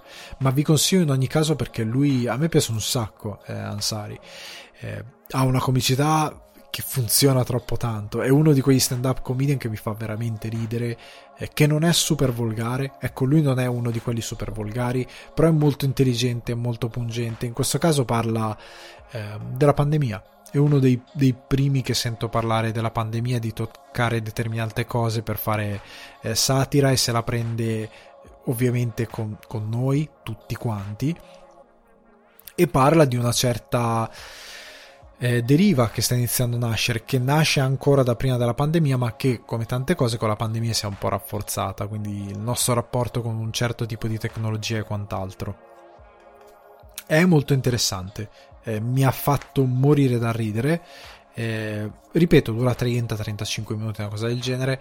Io lo consiglio se non avete mai visto uno spettacolo di stand-up comedian di questo tipo, eh, stand-up eh, comedy di questo tipo. Eh, se vi piace lui, assolutamente dovete vederlo. Se vi piace la stand-up comedy, assolutamente dovete vederlo. Se avete 30 minuti da buttare via, assolutamente dovete vederlo. E, ehm, ecco, è, tra l'altro questa è una delle, delle, esperienze che voglio assolutamente fare. Prima o poi voglio andare a New York, entrare in un locale del genere, indipendentemente da chi c'è o non c'è, e farmi una serata a mangiare le alette di pollo e guardare eh, dei, dei, dei comedian di stand-up avvicendarsi sul palco. Questa è una cosa che voglio fare assolutamente. Eh, in quello di New York, in, quelle, eh, in, quell'esatta location, perché è proprio, secondo me, un'esperienza fichissima. Grazie a Netflix la potete fare eh, da casa, non è la stessa cosa, magari le alette ve le preparate voi, la birra ve la preparate voi, però ecco, cioè ve la comprate e ve la bevete voi per i fatti vostri, però 30 minuti che secondo me vale perfettamente la pena di spendere, vi, vi fate davvero eh, un favore, perché secondo me è riuscitissimo. Veniamo invece alla prima recensione più tosta. Allora, Ashes of Time Redux, film del 1994 che non trovate da nessuna parte, perché anche la versione non Redux di Ashes of Time in Italia ho controllato, sembra non essere su nessuna piattaforma streaming al momento. Io che sono ancora in Irlanda l'ho visto su Mubi UK e eh, irlandese, quindi eh, IE, ecco. Eh, quindi se non dico che lo dobbiate fare, ma se avete un abbonamento a Mubi e magari avete un VPN, se volete fare questo tipo di esperienza, magari potete fare così, o magari no, non ve lo sto suggerendo, è a vostra discrezione. Comunque, Ashes of Time Redux, eh, regia di Wong Kar Wai, sceneggiatura di Wong Kar Wai, basato sul eh, romanzo eh, di arti marziali di eh, Luik Cha, la leggenda degli eroi Condor, eh, cast eh, Leslie Chang, Brigitte Lin, eh, Tony Leung Kyuai, eh, Karina Lo, ricordate sempre di perdonare una pronuncia sicuramente imprecisa, eh, Tony Leung Kafai, eh, Charlie Young, ehm, Jackie Chang, Bei Lee, Colin Chu e Maggie Chang. allora, che cos'è questo Ashes of Time Redux? Allora, io mi sono trovato tra l'altro un press kit rilasciato nel 2008 quando il, il film, questo cut, perché è un cut, perché il titolo originale è Ashes of Time, questo cut Redux fu presentato a Cannes e a Toronto, al Toronto Film Festival. E ho estrapolato diverse informazioni. Eh, sostanzialmente eh, Carwai nel 94 gira questo film ambiziosissimo, ripeto, eh, tratto da questo romanzo La leggenda degli eroi Condor, che è un cult assoluto molto eh, famoso ehm, in Asia, in Cina, eccetera, eccetera, ehm, di arti marziali, tra l'altro è innamorato di questo, di questo libro, di questo romanzo, e decide però di farne un prequel incentrato su due dei maestri che nel romanzo invece sono anziani. Lui decide di raccontare prima. E eh, film ambiziosissimo a livello di location, a livello di quello che sta girando. Eh, nel 94, vi dico già, è un film che sembra impossibile che sia stato girato nel 94 per certi versi e con i mezzi che aveva eh, all'epoca. E il problema è che si rende conto Carwai nei primi anni 2000 che non esiste una versione definitiva del film, cioè nel senso nel mondo sono stati diver- distribuiti diversi cut, molti dei quali non autorizzati da lui, eh, alcuni autorizzati ma molti no, e dice ok, creiamone una versione definitiva.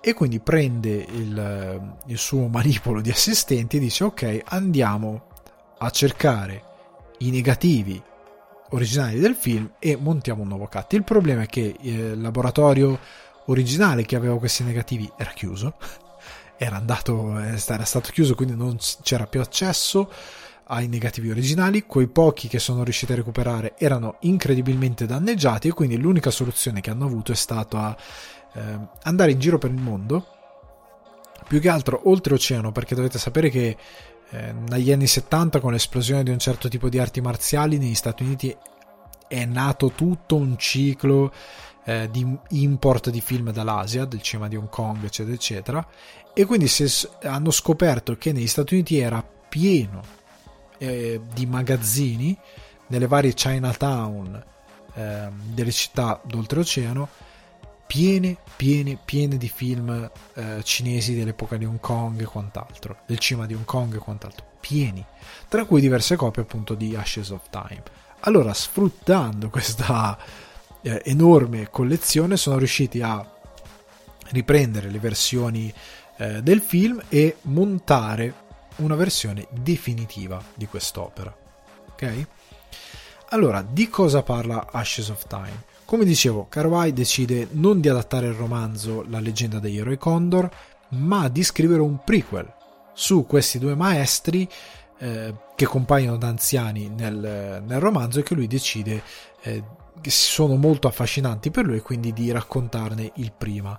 Cosa però decide Carvai seguendo un po', Carvai, seguendo un po quelle che sono eh, le sue, ehm, la sua poetica, diciamo così, di ehm, strappargli un po' l'aura da eroe, questi eroi, questi maestri particolarmente mitici, di strappargli un po' quest'aura e renderli molto più umani e di confezionare un uh, racconto di arti marziali però un po' più intimo.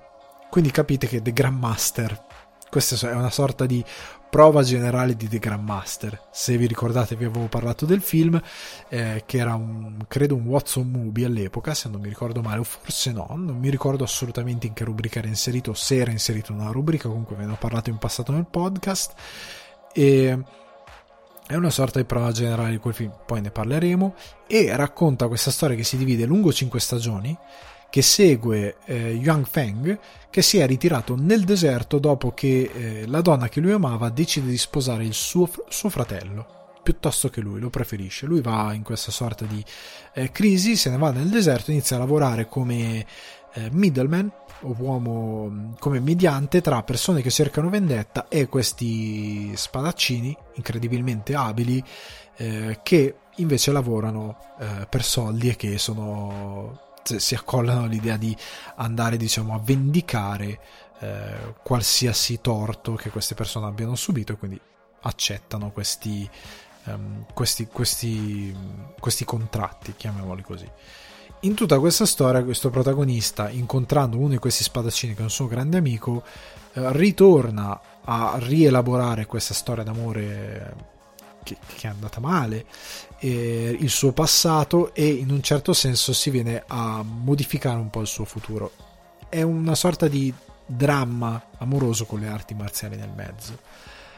Come si diceva prima, Karwai, perché è molto interessante questo film? Perché Karwai decide di eh, strappare dalla figura di questi maestri mitici quest'aura e di trasformarli in uomini e pur infondendo il film di eh, una poesia e di un dramma molto molto denso, cioè non so come descrivere il film, è, è, come se fosse perennemente in prosa, cioè non lo è a livello di parole, però a livello visivo, quello che ti dà è come se fosse un racconto eh, romantico, eh, appunto po- come se fosse proprio pura poesia però convertita per immagini vieni un attimino sovrastato perché poi lui è molto bravo a riprendere il deserto. Il giallo del deserto è molto giallo, molto saturato il blu del, del cielo è molto blu. Ehm, il, il, rumore del vento eh, questi paesaggi eh, desolati. Eh, eppure dà al film da come ve lo descrivo vi, po- vi potete aspettare un film molto lento in verità il film dura 93 minuti se non ricordo male, ha un ritmo abbastanza indiavolato. Cioè nel senso che, ripeto, è come una poesia. È come se fossero versi di una poesia che tu continui a leggere a cascata e che ti sovrastano a livello di emozioni per quanto sono ben concepite determinate immagini, per quanto è denso il racconto, per quanto devi un po' decifrare determinate immagini. Ecco, prima parlavamo di didascalicità, qua è un po' l'opposto perché devi un po' def- decifrare quello che lui ti vuole raccontare, quello che lui ti vuole dire. Per certi versi non è super chiaro e poi arriveremo anche a questo. però ecco, hai di fronte questo film molto poetico, dove ci sono molto l'uso delle voci fuori campo dei protagonisti, eh, dove le immagini prendono molte volte il posto della voce o la accompagnano, ti fanno vedere qualcosa eh, a volte di onirico, eh, a volte di ehm, a volte sono dei ricordi, ehm, a, a volte sono delle battaglie, passa veramente da un momento all'altro, però trascinandoti. È come un, un torrente una sorta di poesia a cascata, ecco, non so come dirlo. Ed è molto affascinante, prima di tutto per come è girato, cioè io nel 94 penso agli anni 90, penso agli anni 90 Wong Kar Wai in che situazione può aver girato questo film, era molto ambizioso, eh, aveva delle aree appunto molto trasognate, ecco, un termine che è molto adatto per questo film, molto trasognate, molto da avventura epica però eh, ripeto, in poesia, trasognato, melanconico.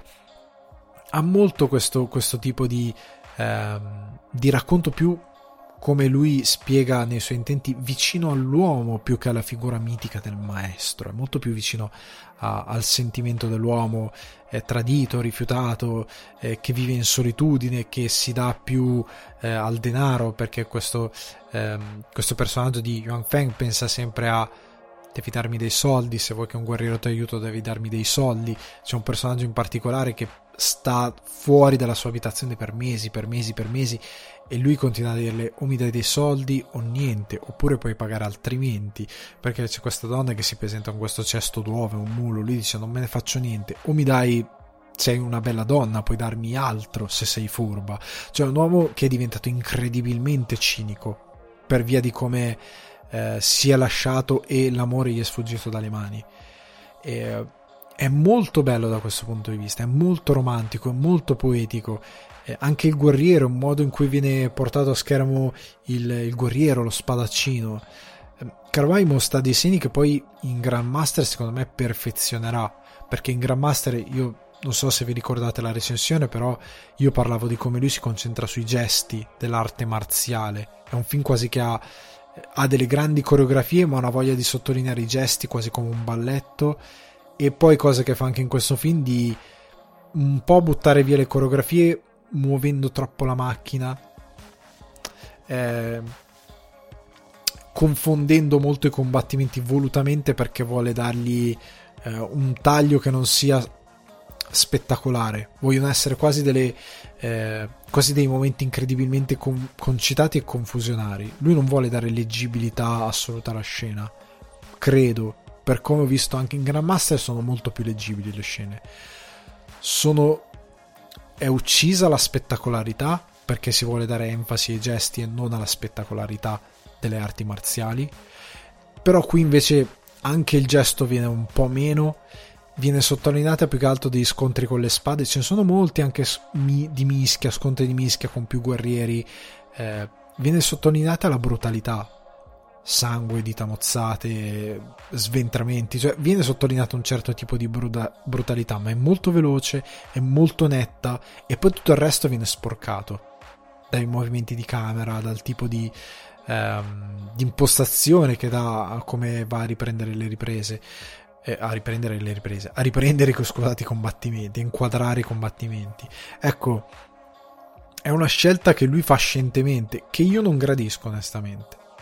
Avrei preferito cer- che cercasse una poetica anche nello scontro. Cioè uno scontro tra spadaccini, per quanto brutale, per... può avere una sua poetica e una sua densità drammatica. Chiunque sia appassionato di arti marziali sa come anche uno scontro a mani nude, come uno scontro tra due spadaccini ha una sua drammaticità, ha un suo eh, senso tragico, ha un suo peso anche morale, ok? Ci sono tante cose che puoi raccontare anche a livello romantico con le immagini grazie a questi scontri, ok? Si può fare. Non so bene per quale ragione, però lui non cerca una via. Tende a eh, dare più brutalità, molto velocità e molta confusione in questi combattimenti. Non sono sempre leggibili. Io non lo gradisco a livello di regia la scelta che fa. In The Grandmaster è molto più interessante il discorso che viene fatto. Però il focus che lui ha è forse perché lui non ha interesse nella eh, costruzione epica del guerriero, del maestro di arti marziali e vuole più in, focalizzarsi ecco sull'uomo, forse perché, è per questa ragione, però avrei gradito un, una ricerca diversa perché lo puoi trovare comunque, credo, eh, per mio modo di pensare. E lui questa cosa non la fa.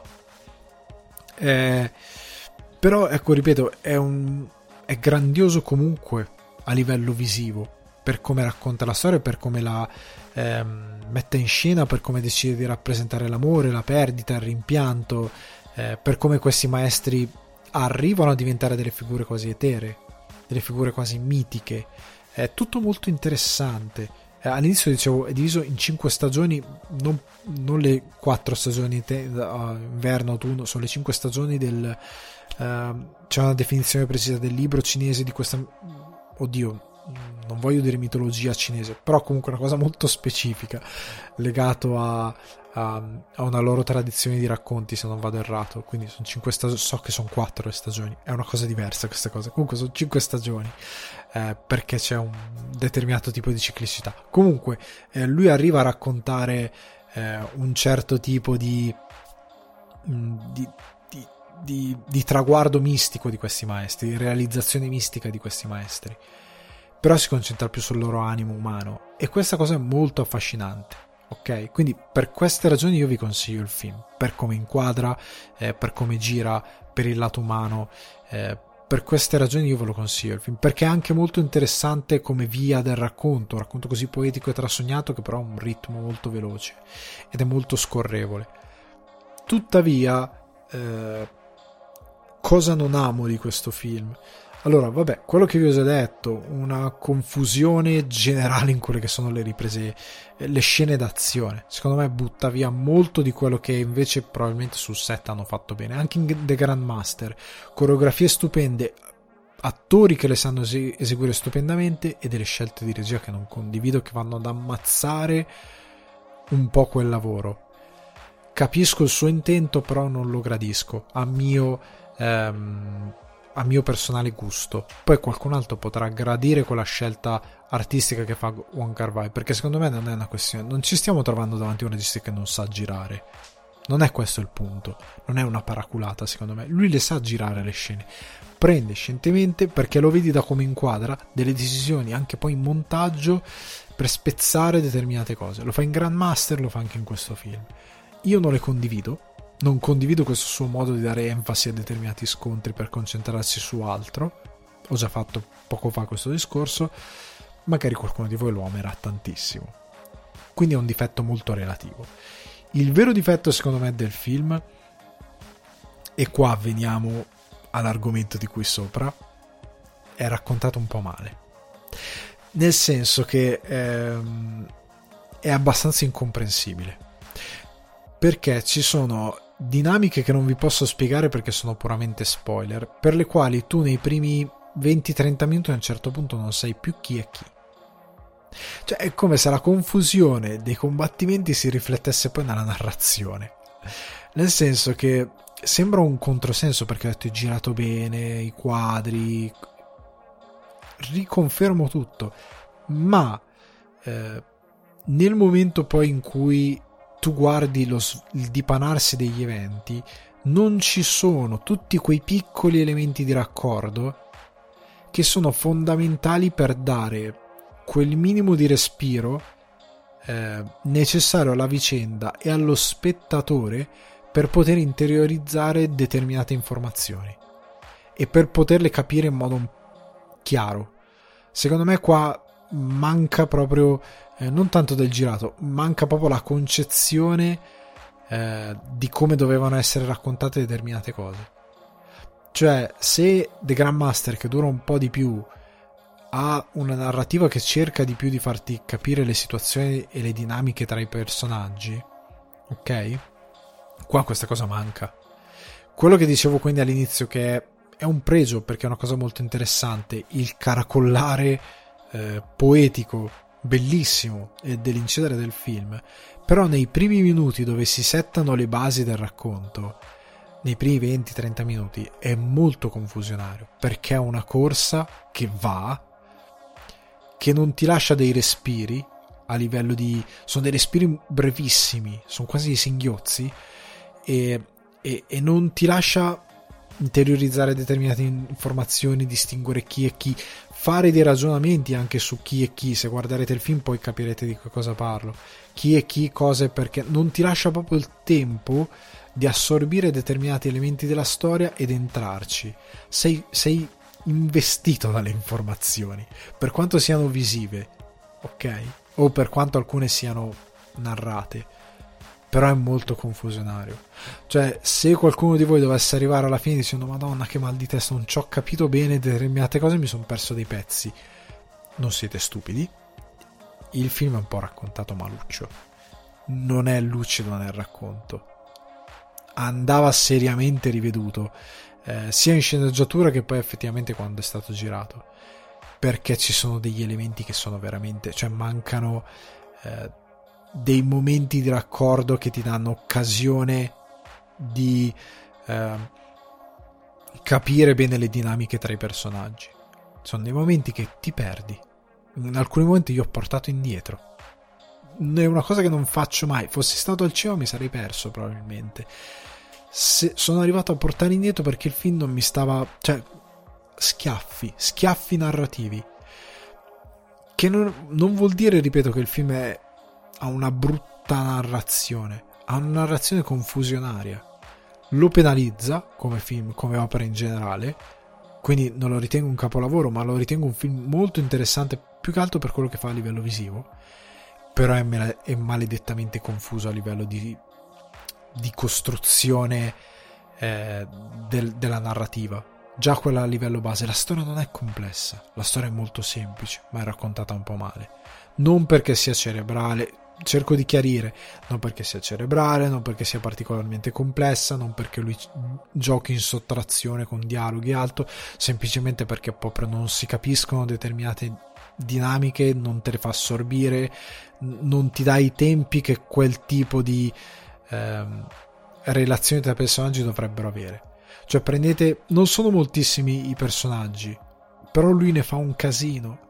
Cioè, prendete anche le opere di Shakespeare, dove ci sono diversi personaggi, però tu hai il tempo di elaborare chi sono, dove sono, dove vanno, come si presentano, hai tempo di elaborare la storia ti dà un ritmo per inserire ognuno dei personaggi all'interno del, del, della storia e poi da lì parti. Qua non c'è questa cosa, manca proprio una struttura basilare che è un peccato, perché il film è meraviglioso sotto moltissimi altri punti di vista che vi ho spiegato ehm, in questi primi lungo tutta la recensione fino a questo momento sostanzialmente. Quindi io mi aspettavo un respiro un po' più ampio che invece in The Grandmaster si è, si è preso. Anche quel film aveva dei momenti in cui mm, un po' così a livello di ehm, narrativa, però era comunque tutto leggibile qua qualcosa scricchiola seriamente. Però ehm, Ashes of Time Redux di Wong Kar se non l'avete mai visto, recuperatelo perché è comunque un gran bel film. Io ve lo consiglio, anche solo per quello che fa a livello visivo, a livello di eh, racconto di una storia di arti marziali attraverso un percorso più umano che di spettacolarità del, degli scontri e quant'altro, però è veramente una poesia in cinema e quindi ve lo consiglio veramente tanto. Venendo alla prossima recensione che è quella più croccante di questa puntata e che chiuderà eh, la puntata di oggi, Belfast. Sono andato a vederlo questa mattina, regia di Kenneth Branagh, sceneggiatura di, Ken- di Kenneth Branagh, cast Jamie Dornan, Judy Dench, eh, Jude Hill che interpreta il bambino protagonista, Lewis McCaskey, eh, Katrina Balf e Kiran Hines. Eh, la trama super semplice, siamo negli anni 60 a Belfast, eh, una città colta nel mezzo di eh, tumulti tra protestanti e cattolici che si scornano, si scontrano e che trasformano sostanzialmente eh, la città in uno stato di guerra civile con la complicità dei militari eh, britannici che intervengono, pattugliano le strade, una situazione non proprio serena. Eh, la storia dell'Irlanda del Nord è molto breve, nel senso che non ha una storia come quella dell'Italia, l'impero romano, non è una storia così lunga, però è molto travagliata. È una storia molto moderna e molto molto molto travagliata. E mm, in questo film sostanzialmente quello che Branagh va a fare è, ve lo dicevo in, poco prima col film di Spielberg, è l'ennesimo autore che sente il bisogno di raccontare qualcosa di molto intimo per lui. Eh, ho sentito dire questo è Roma di Branagh, non c'entra nulla. L'ho visto anche online, scritto da diverse parti. Eh, non c'entra nulla con Roma. Eh, se volete cercare un parallelo, più o meno, vi dovete, dovete andare verso È stata la mano di Dio o eh, verso eh, Nuovo Cinema Paradiso. Nuovo Cinema Paradiso forse un po' di più, perché è Branagh che lui è nato a Belfast, i primi suoi anni della vita sono eh, stati spesi a Belfast, a Belfast, ed è lui che eh, ripercorre questa sua eh, parte dell'infanzia, la, la racconta e la racconta dagli occhi di Branagh bambino. Ovviamente il personaggio eh, non è dichiaratamente Kenneth Branagh da bambino, non è lui, eh, però è un suo doppelganger, un po' come appunto fa Sorrentino in È stata la mano di Dio che è Fabietto, un po' la, una condizione molto similare. Eh, però ecco, lui crea questa storia in modo tale da raccontare con gli occhi di quelli che era eh, i suoi occhi da bambino perché praticamente tutto il film è visto attraverso lo sguardo del bambino protagonista che è bravissimo Jude Hill davvero incredibilmente bravo eh, che eh, ci porta eh, le vicende di una città così travagliata ci porta eh, quello che per lui è stata la fanciullezza per certi versi spensierata e meravigliosa il rapporto con i genitori eh, il rapporto con i nonni e cosa ha significato eh, lasciare Belfast.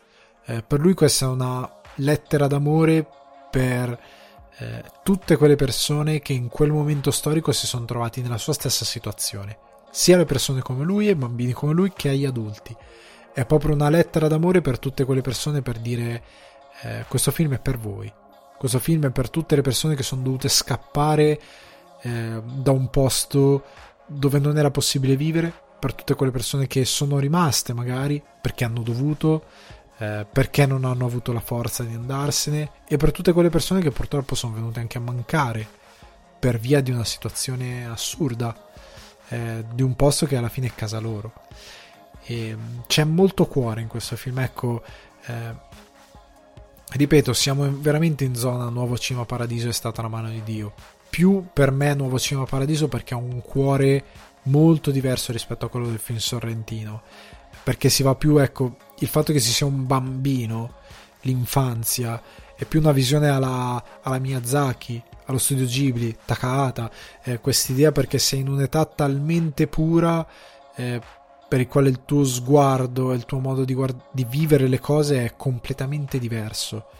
Eh, vivi la paura con amplifica la paura, amplifica la gioia, amplifica tutto. Sei veramente un essere puro e lui lo racconta attraverso quello sguardo. E, è un film meraviglioso, dico, lo, lo, dico già adesso, è un film che mi ha colpito molto eh, perché lui appunto torna a casa e attraverso questo suo doppelganger bambino ci racconta eh, la Belfast di quell'epoca, la sua Belfast è una storia eh, molto dolce, molto melanconica, eh, è è, è, pieno di amore per sua madre, che è interpretata da eh, Katrina Balf. Stupenda nel film, veramente.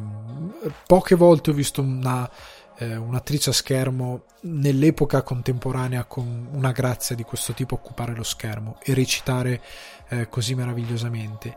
Eh, tanto quanto Jamie Dorman, Dornan, che interpreta suo padre, un attore che secondo me è sfortunato, cioè non è un brutto attore, secondo me che gli danno dei ruoli veramente pietosi.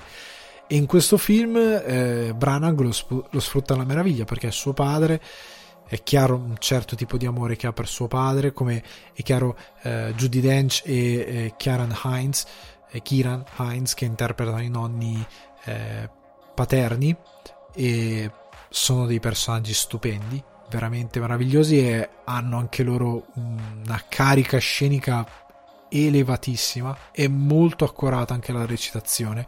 Judy Dench così non la vedevo da un po' di tempo, è veramente impressionante, mi ha fatto veramente eh, impressione per quanto occupa bene lo schermo, per quanto è forte a schermo e, e si vede che ama questi personaggi, tutti loro, li ama tutti loro.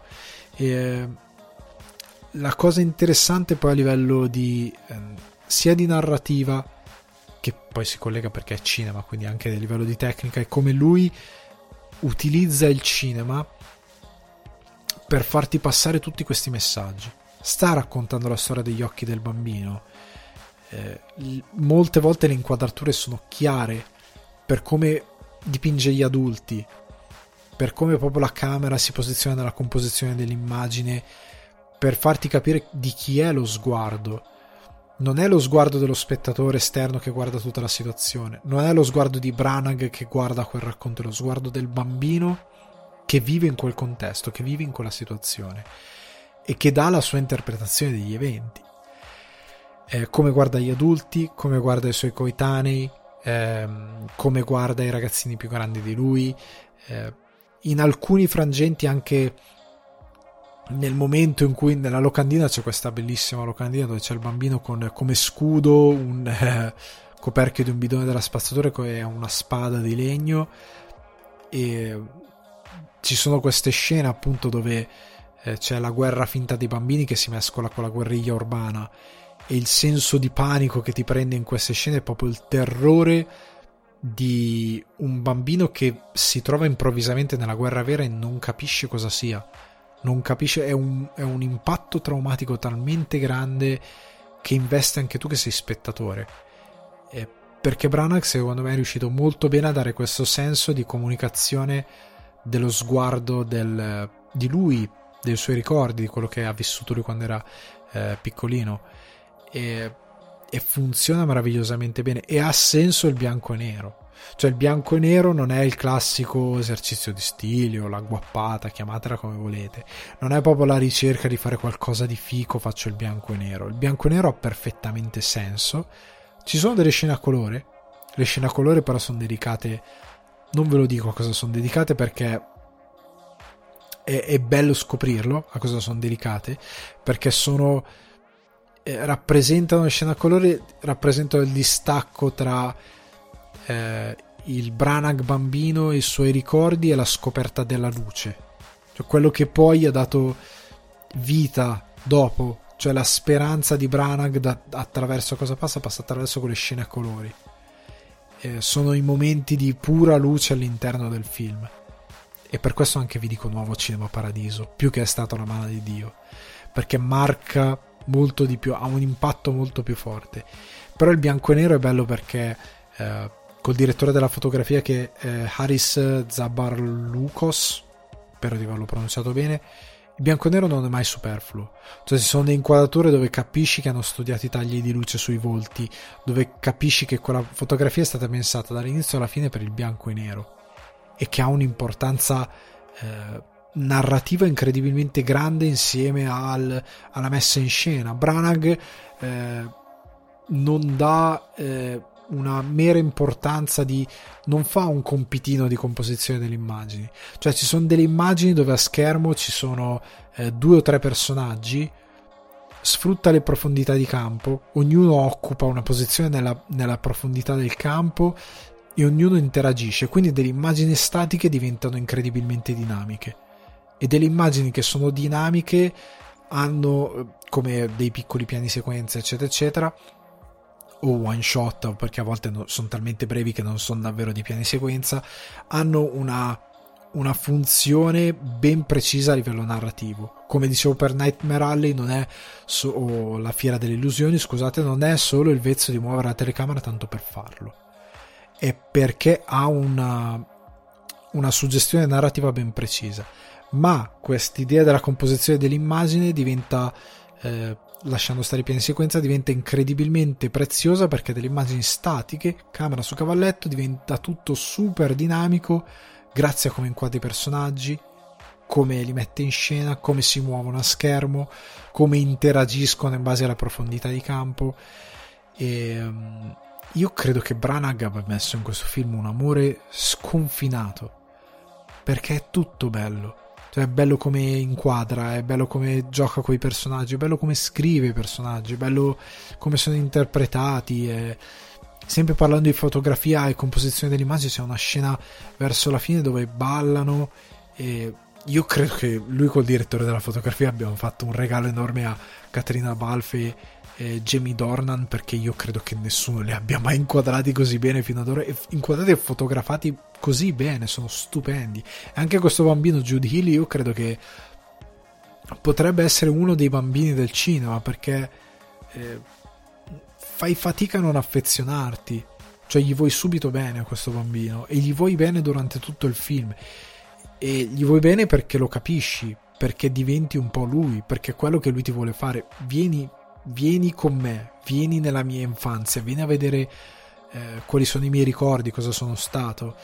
Eh, ti racconto questa storia. E per, l'altro motivo per cui io dico non c'entra niente con Roma, perché Roma, per quanto sia stupendo tecnicamente, eh, per quanto sia anche interessante la storia, non ha il cuore che ha, secondo me, questo Belfast. Eh, Belfast è proprio.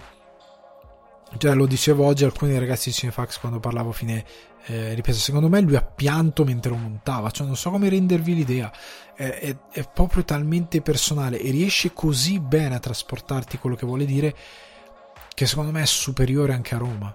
Perché tecnica eh, del linguaggio cinematografico, messaggio, eh, sceneggiatura, recitazione, tutto funziona all'unisono e in modo perfetto. Cioè, in, anche in Roma ci sono delle scene che capisci che sono un po' più a beneficio della messa in scena che del fatto di raccontarti qualcosa. Eh, qua invece lui cerca veramente di raccontarti qualcosa e quando romanza, non romanza per farti un'immagine bella a livello visivo, eh, romanza per eh, sempre portare avanti e, st- e, e, dare rilevanza a quest'idea che sia lo sguardo di un bambino. Sono i ricordi di un uomo adulto che cerca il suo bambino e che riporta a galla quello che eh, per lui era, era Belfast. Quello per, per lui sono dei, dei, ricordi insostituibili, come per ognuno di noi che ha dei ricordi da bambino che sono insostituibili, sono meravigliosi. E più si va avanti degli anni, più magari diventano belli, perché ci si aggiunge qualcosa eh, di sensazioni perché la, cambiamo e la vita ci dà nuovi spunti e quindi ci aggiungiamo qualcosa ed è quello eh, che lui fa e, e, lo fa coscientemente e ne sei tu cosciente anche come spettatore che alcune cose magari sono fin troppo belle rispetto a come magari erano però è perché è il motivo per cui ed è il motivo per cui è bianco e nero ed è il motivo per cui è girato come è girato ed è il motivo per cui è interpretato e scritto come è scritto eh, tutto ha perfettamente senso. Niente è eh, pura tecnica senza un impatto emotivo ben preciso. Per me, se proprio bisogna, è superiore a Roma ed è più in zona. Eh, è stata la mano di Dio, ma soprattutto Nuovo Cinema Paradiso. È quel tipo di eh, racconto super universale eh, nel quale soprattutto noi italiani, che siamo un popolo di migranti in generale, possiamo rivederci in questo racconto, soprattutto nell'idea di lasciare un posto che ami perché è un posto che eh, ti crea anche enormi sofferenze. Eh, un'altra cosa spettacolare, ecco, prima di, eh, di, chiudere la recensione, le musiche di Van Morrison sono incredibili. Cioè l'utilizzo della musica in questo film, ecco, è un altro fattore molto importante.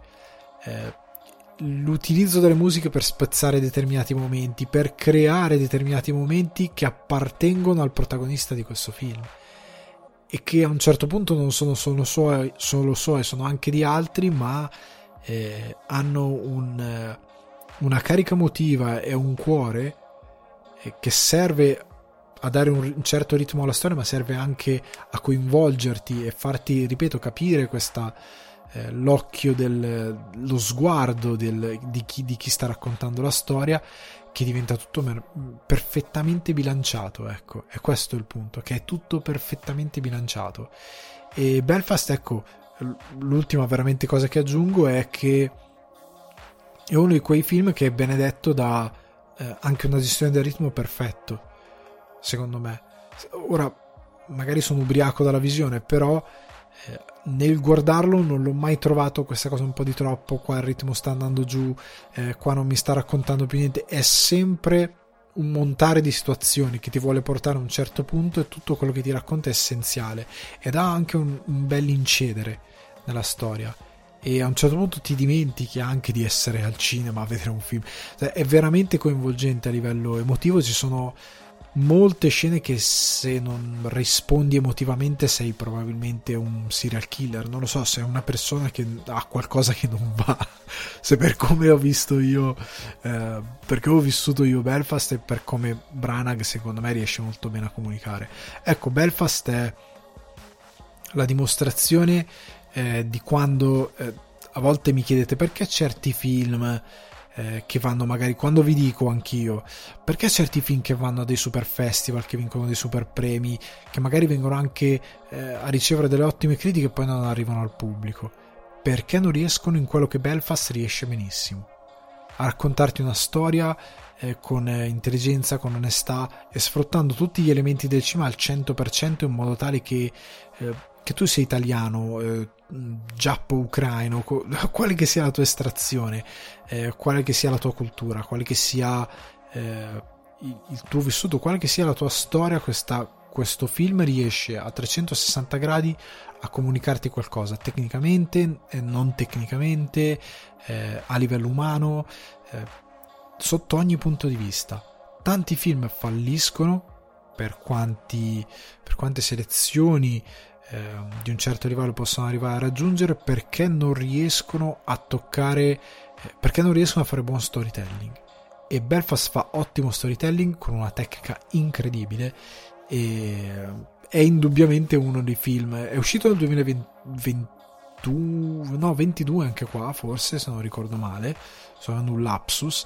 Eh, comunque, credo in altri pas- po- posti sia uscito a fine 2021, quindi rientra nei film del 2021. Però, per quanto mi riguarda, lo buttiamo nel calderone del 2022 perché qui in Irlanda è uscito 2022, quindi lo buttiamo lì, ok? e, ehm, quando uscirà al cinema adesso non so la data di uscita al cinema però ragazzi quando arriverà in sala guardatelo eh, assolutamente perché è uno veramente dei film eh, dell'anno. E con questa recensione, ragazzi, io vi saluto. Eh, spero la puntata sia stata di vostro gradimento. Vi ricordo che lunedì sera, ogni lunedì sera alle 21.30 sono su Twitch per chiacchierare eh, con voi di tante belle cose, per divertirci insieme, per, perché voi mi possiate fare determinate domande, ehm, per divertirci, una bella chiacchierata online, quindi ricordatevi 21.30 su Twitch, eh, seguitemi su Instagram Alessandro Descordio Guardi, condividete il podcast, eh, votatelo, attivate la campanella per ricevere eh, le notifiche sulle uscite. Eh, seguite anche il canale YouTube Alessandro Di Guardi perché arriveranno contenuti originali per, per, YouTube come vi avevo preannunciato come ho fatto in passato e come continuerò a fare. E ragazzi vi raccomando ricordate anche il Buy Me Coffee se volete sostenere il progetto e ci sentiamo a una prossima puntata e vi auguro buona settimana e buon cinema fate i bravi ciao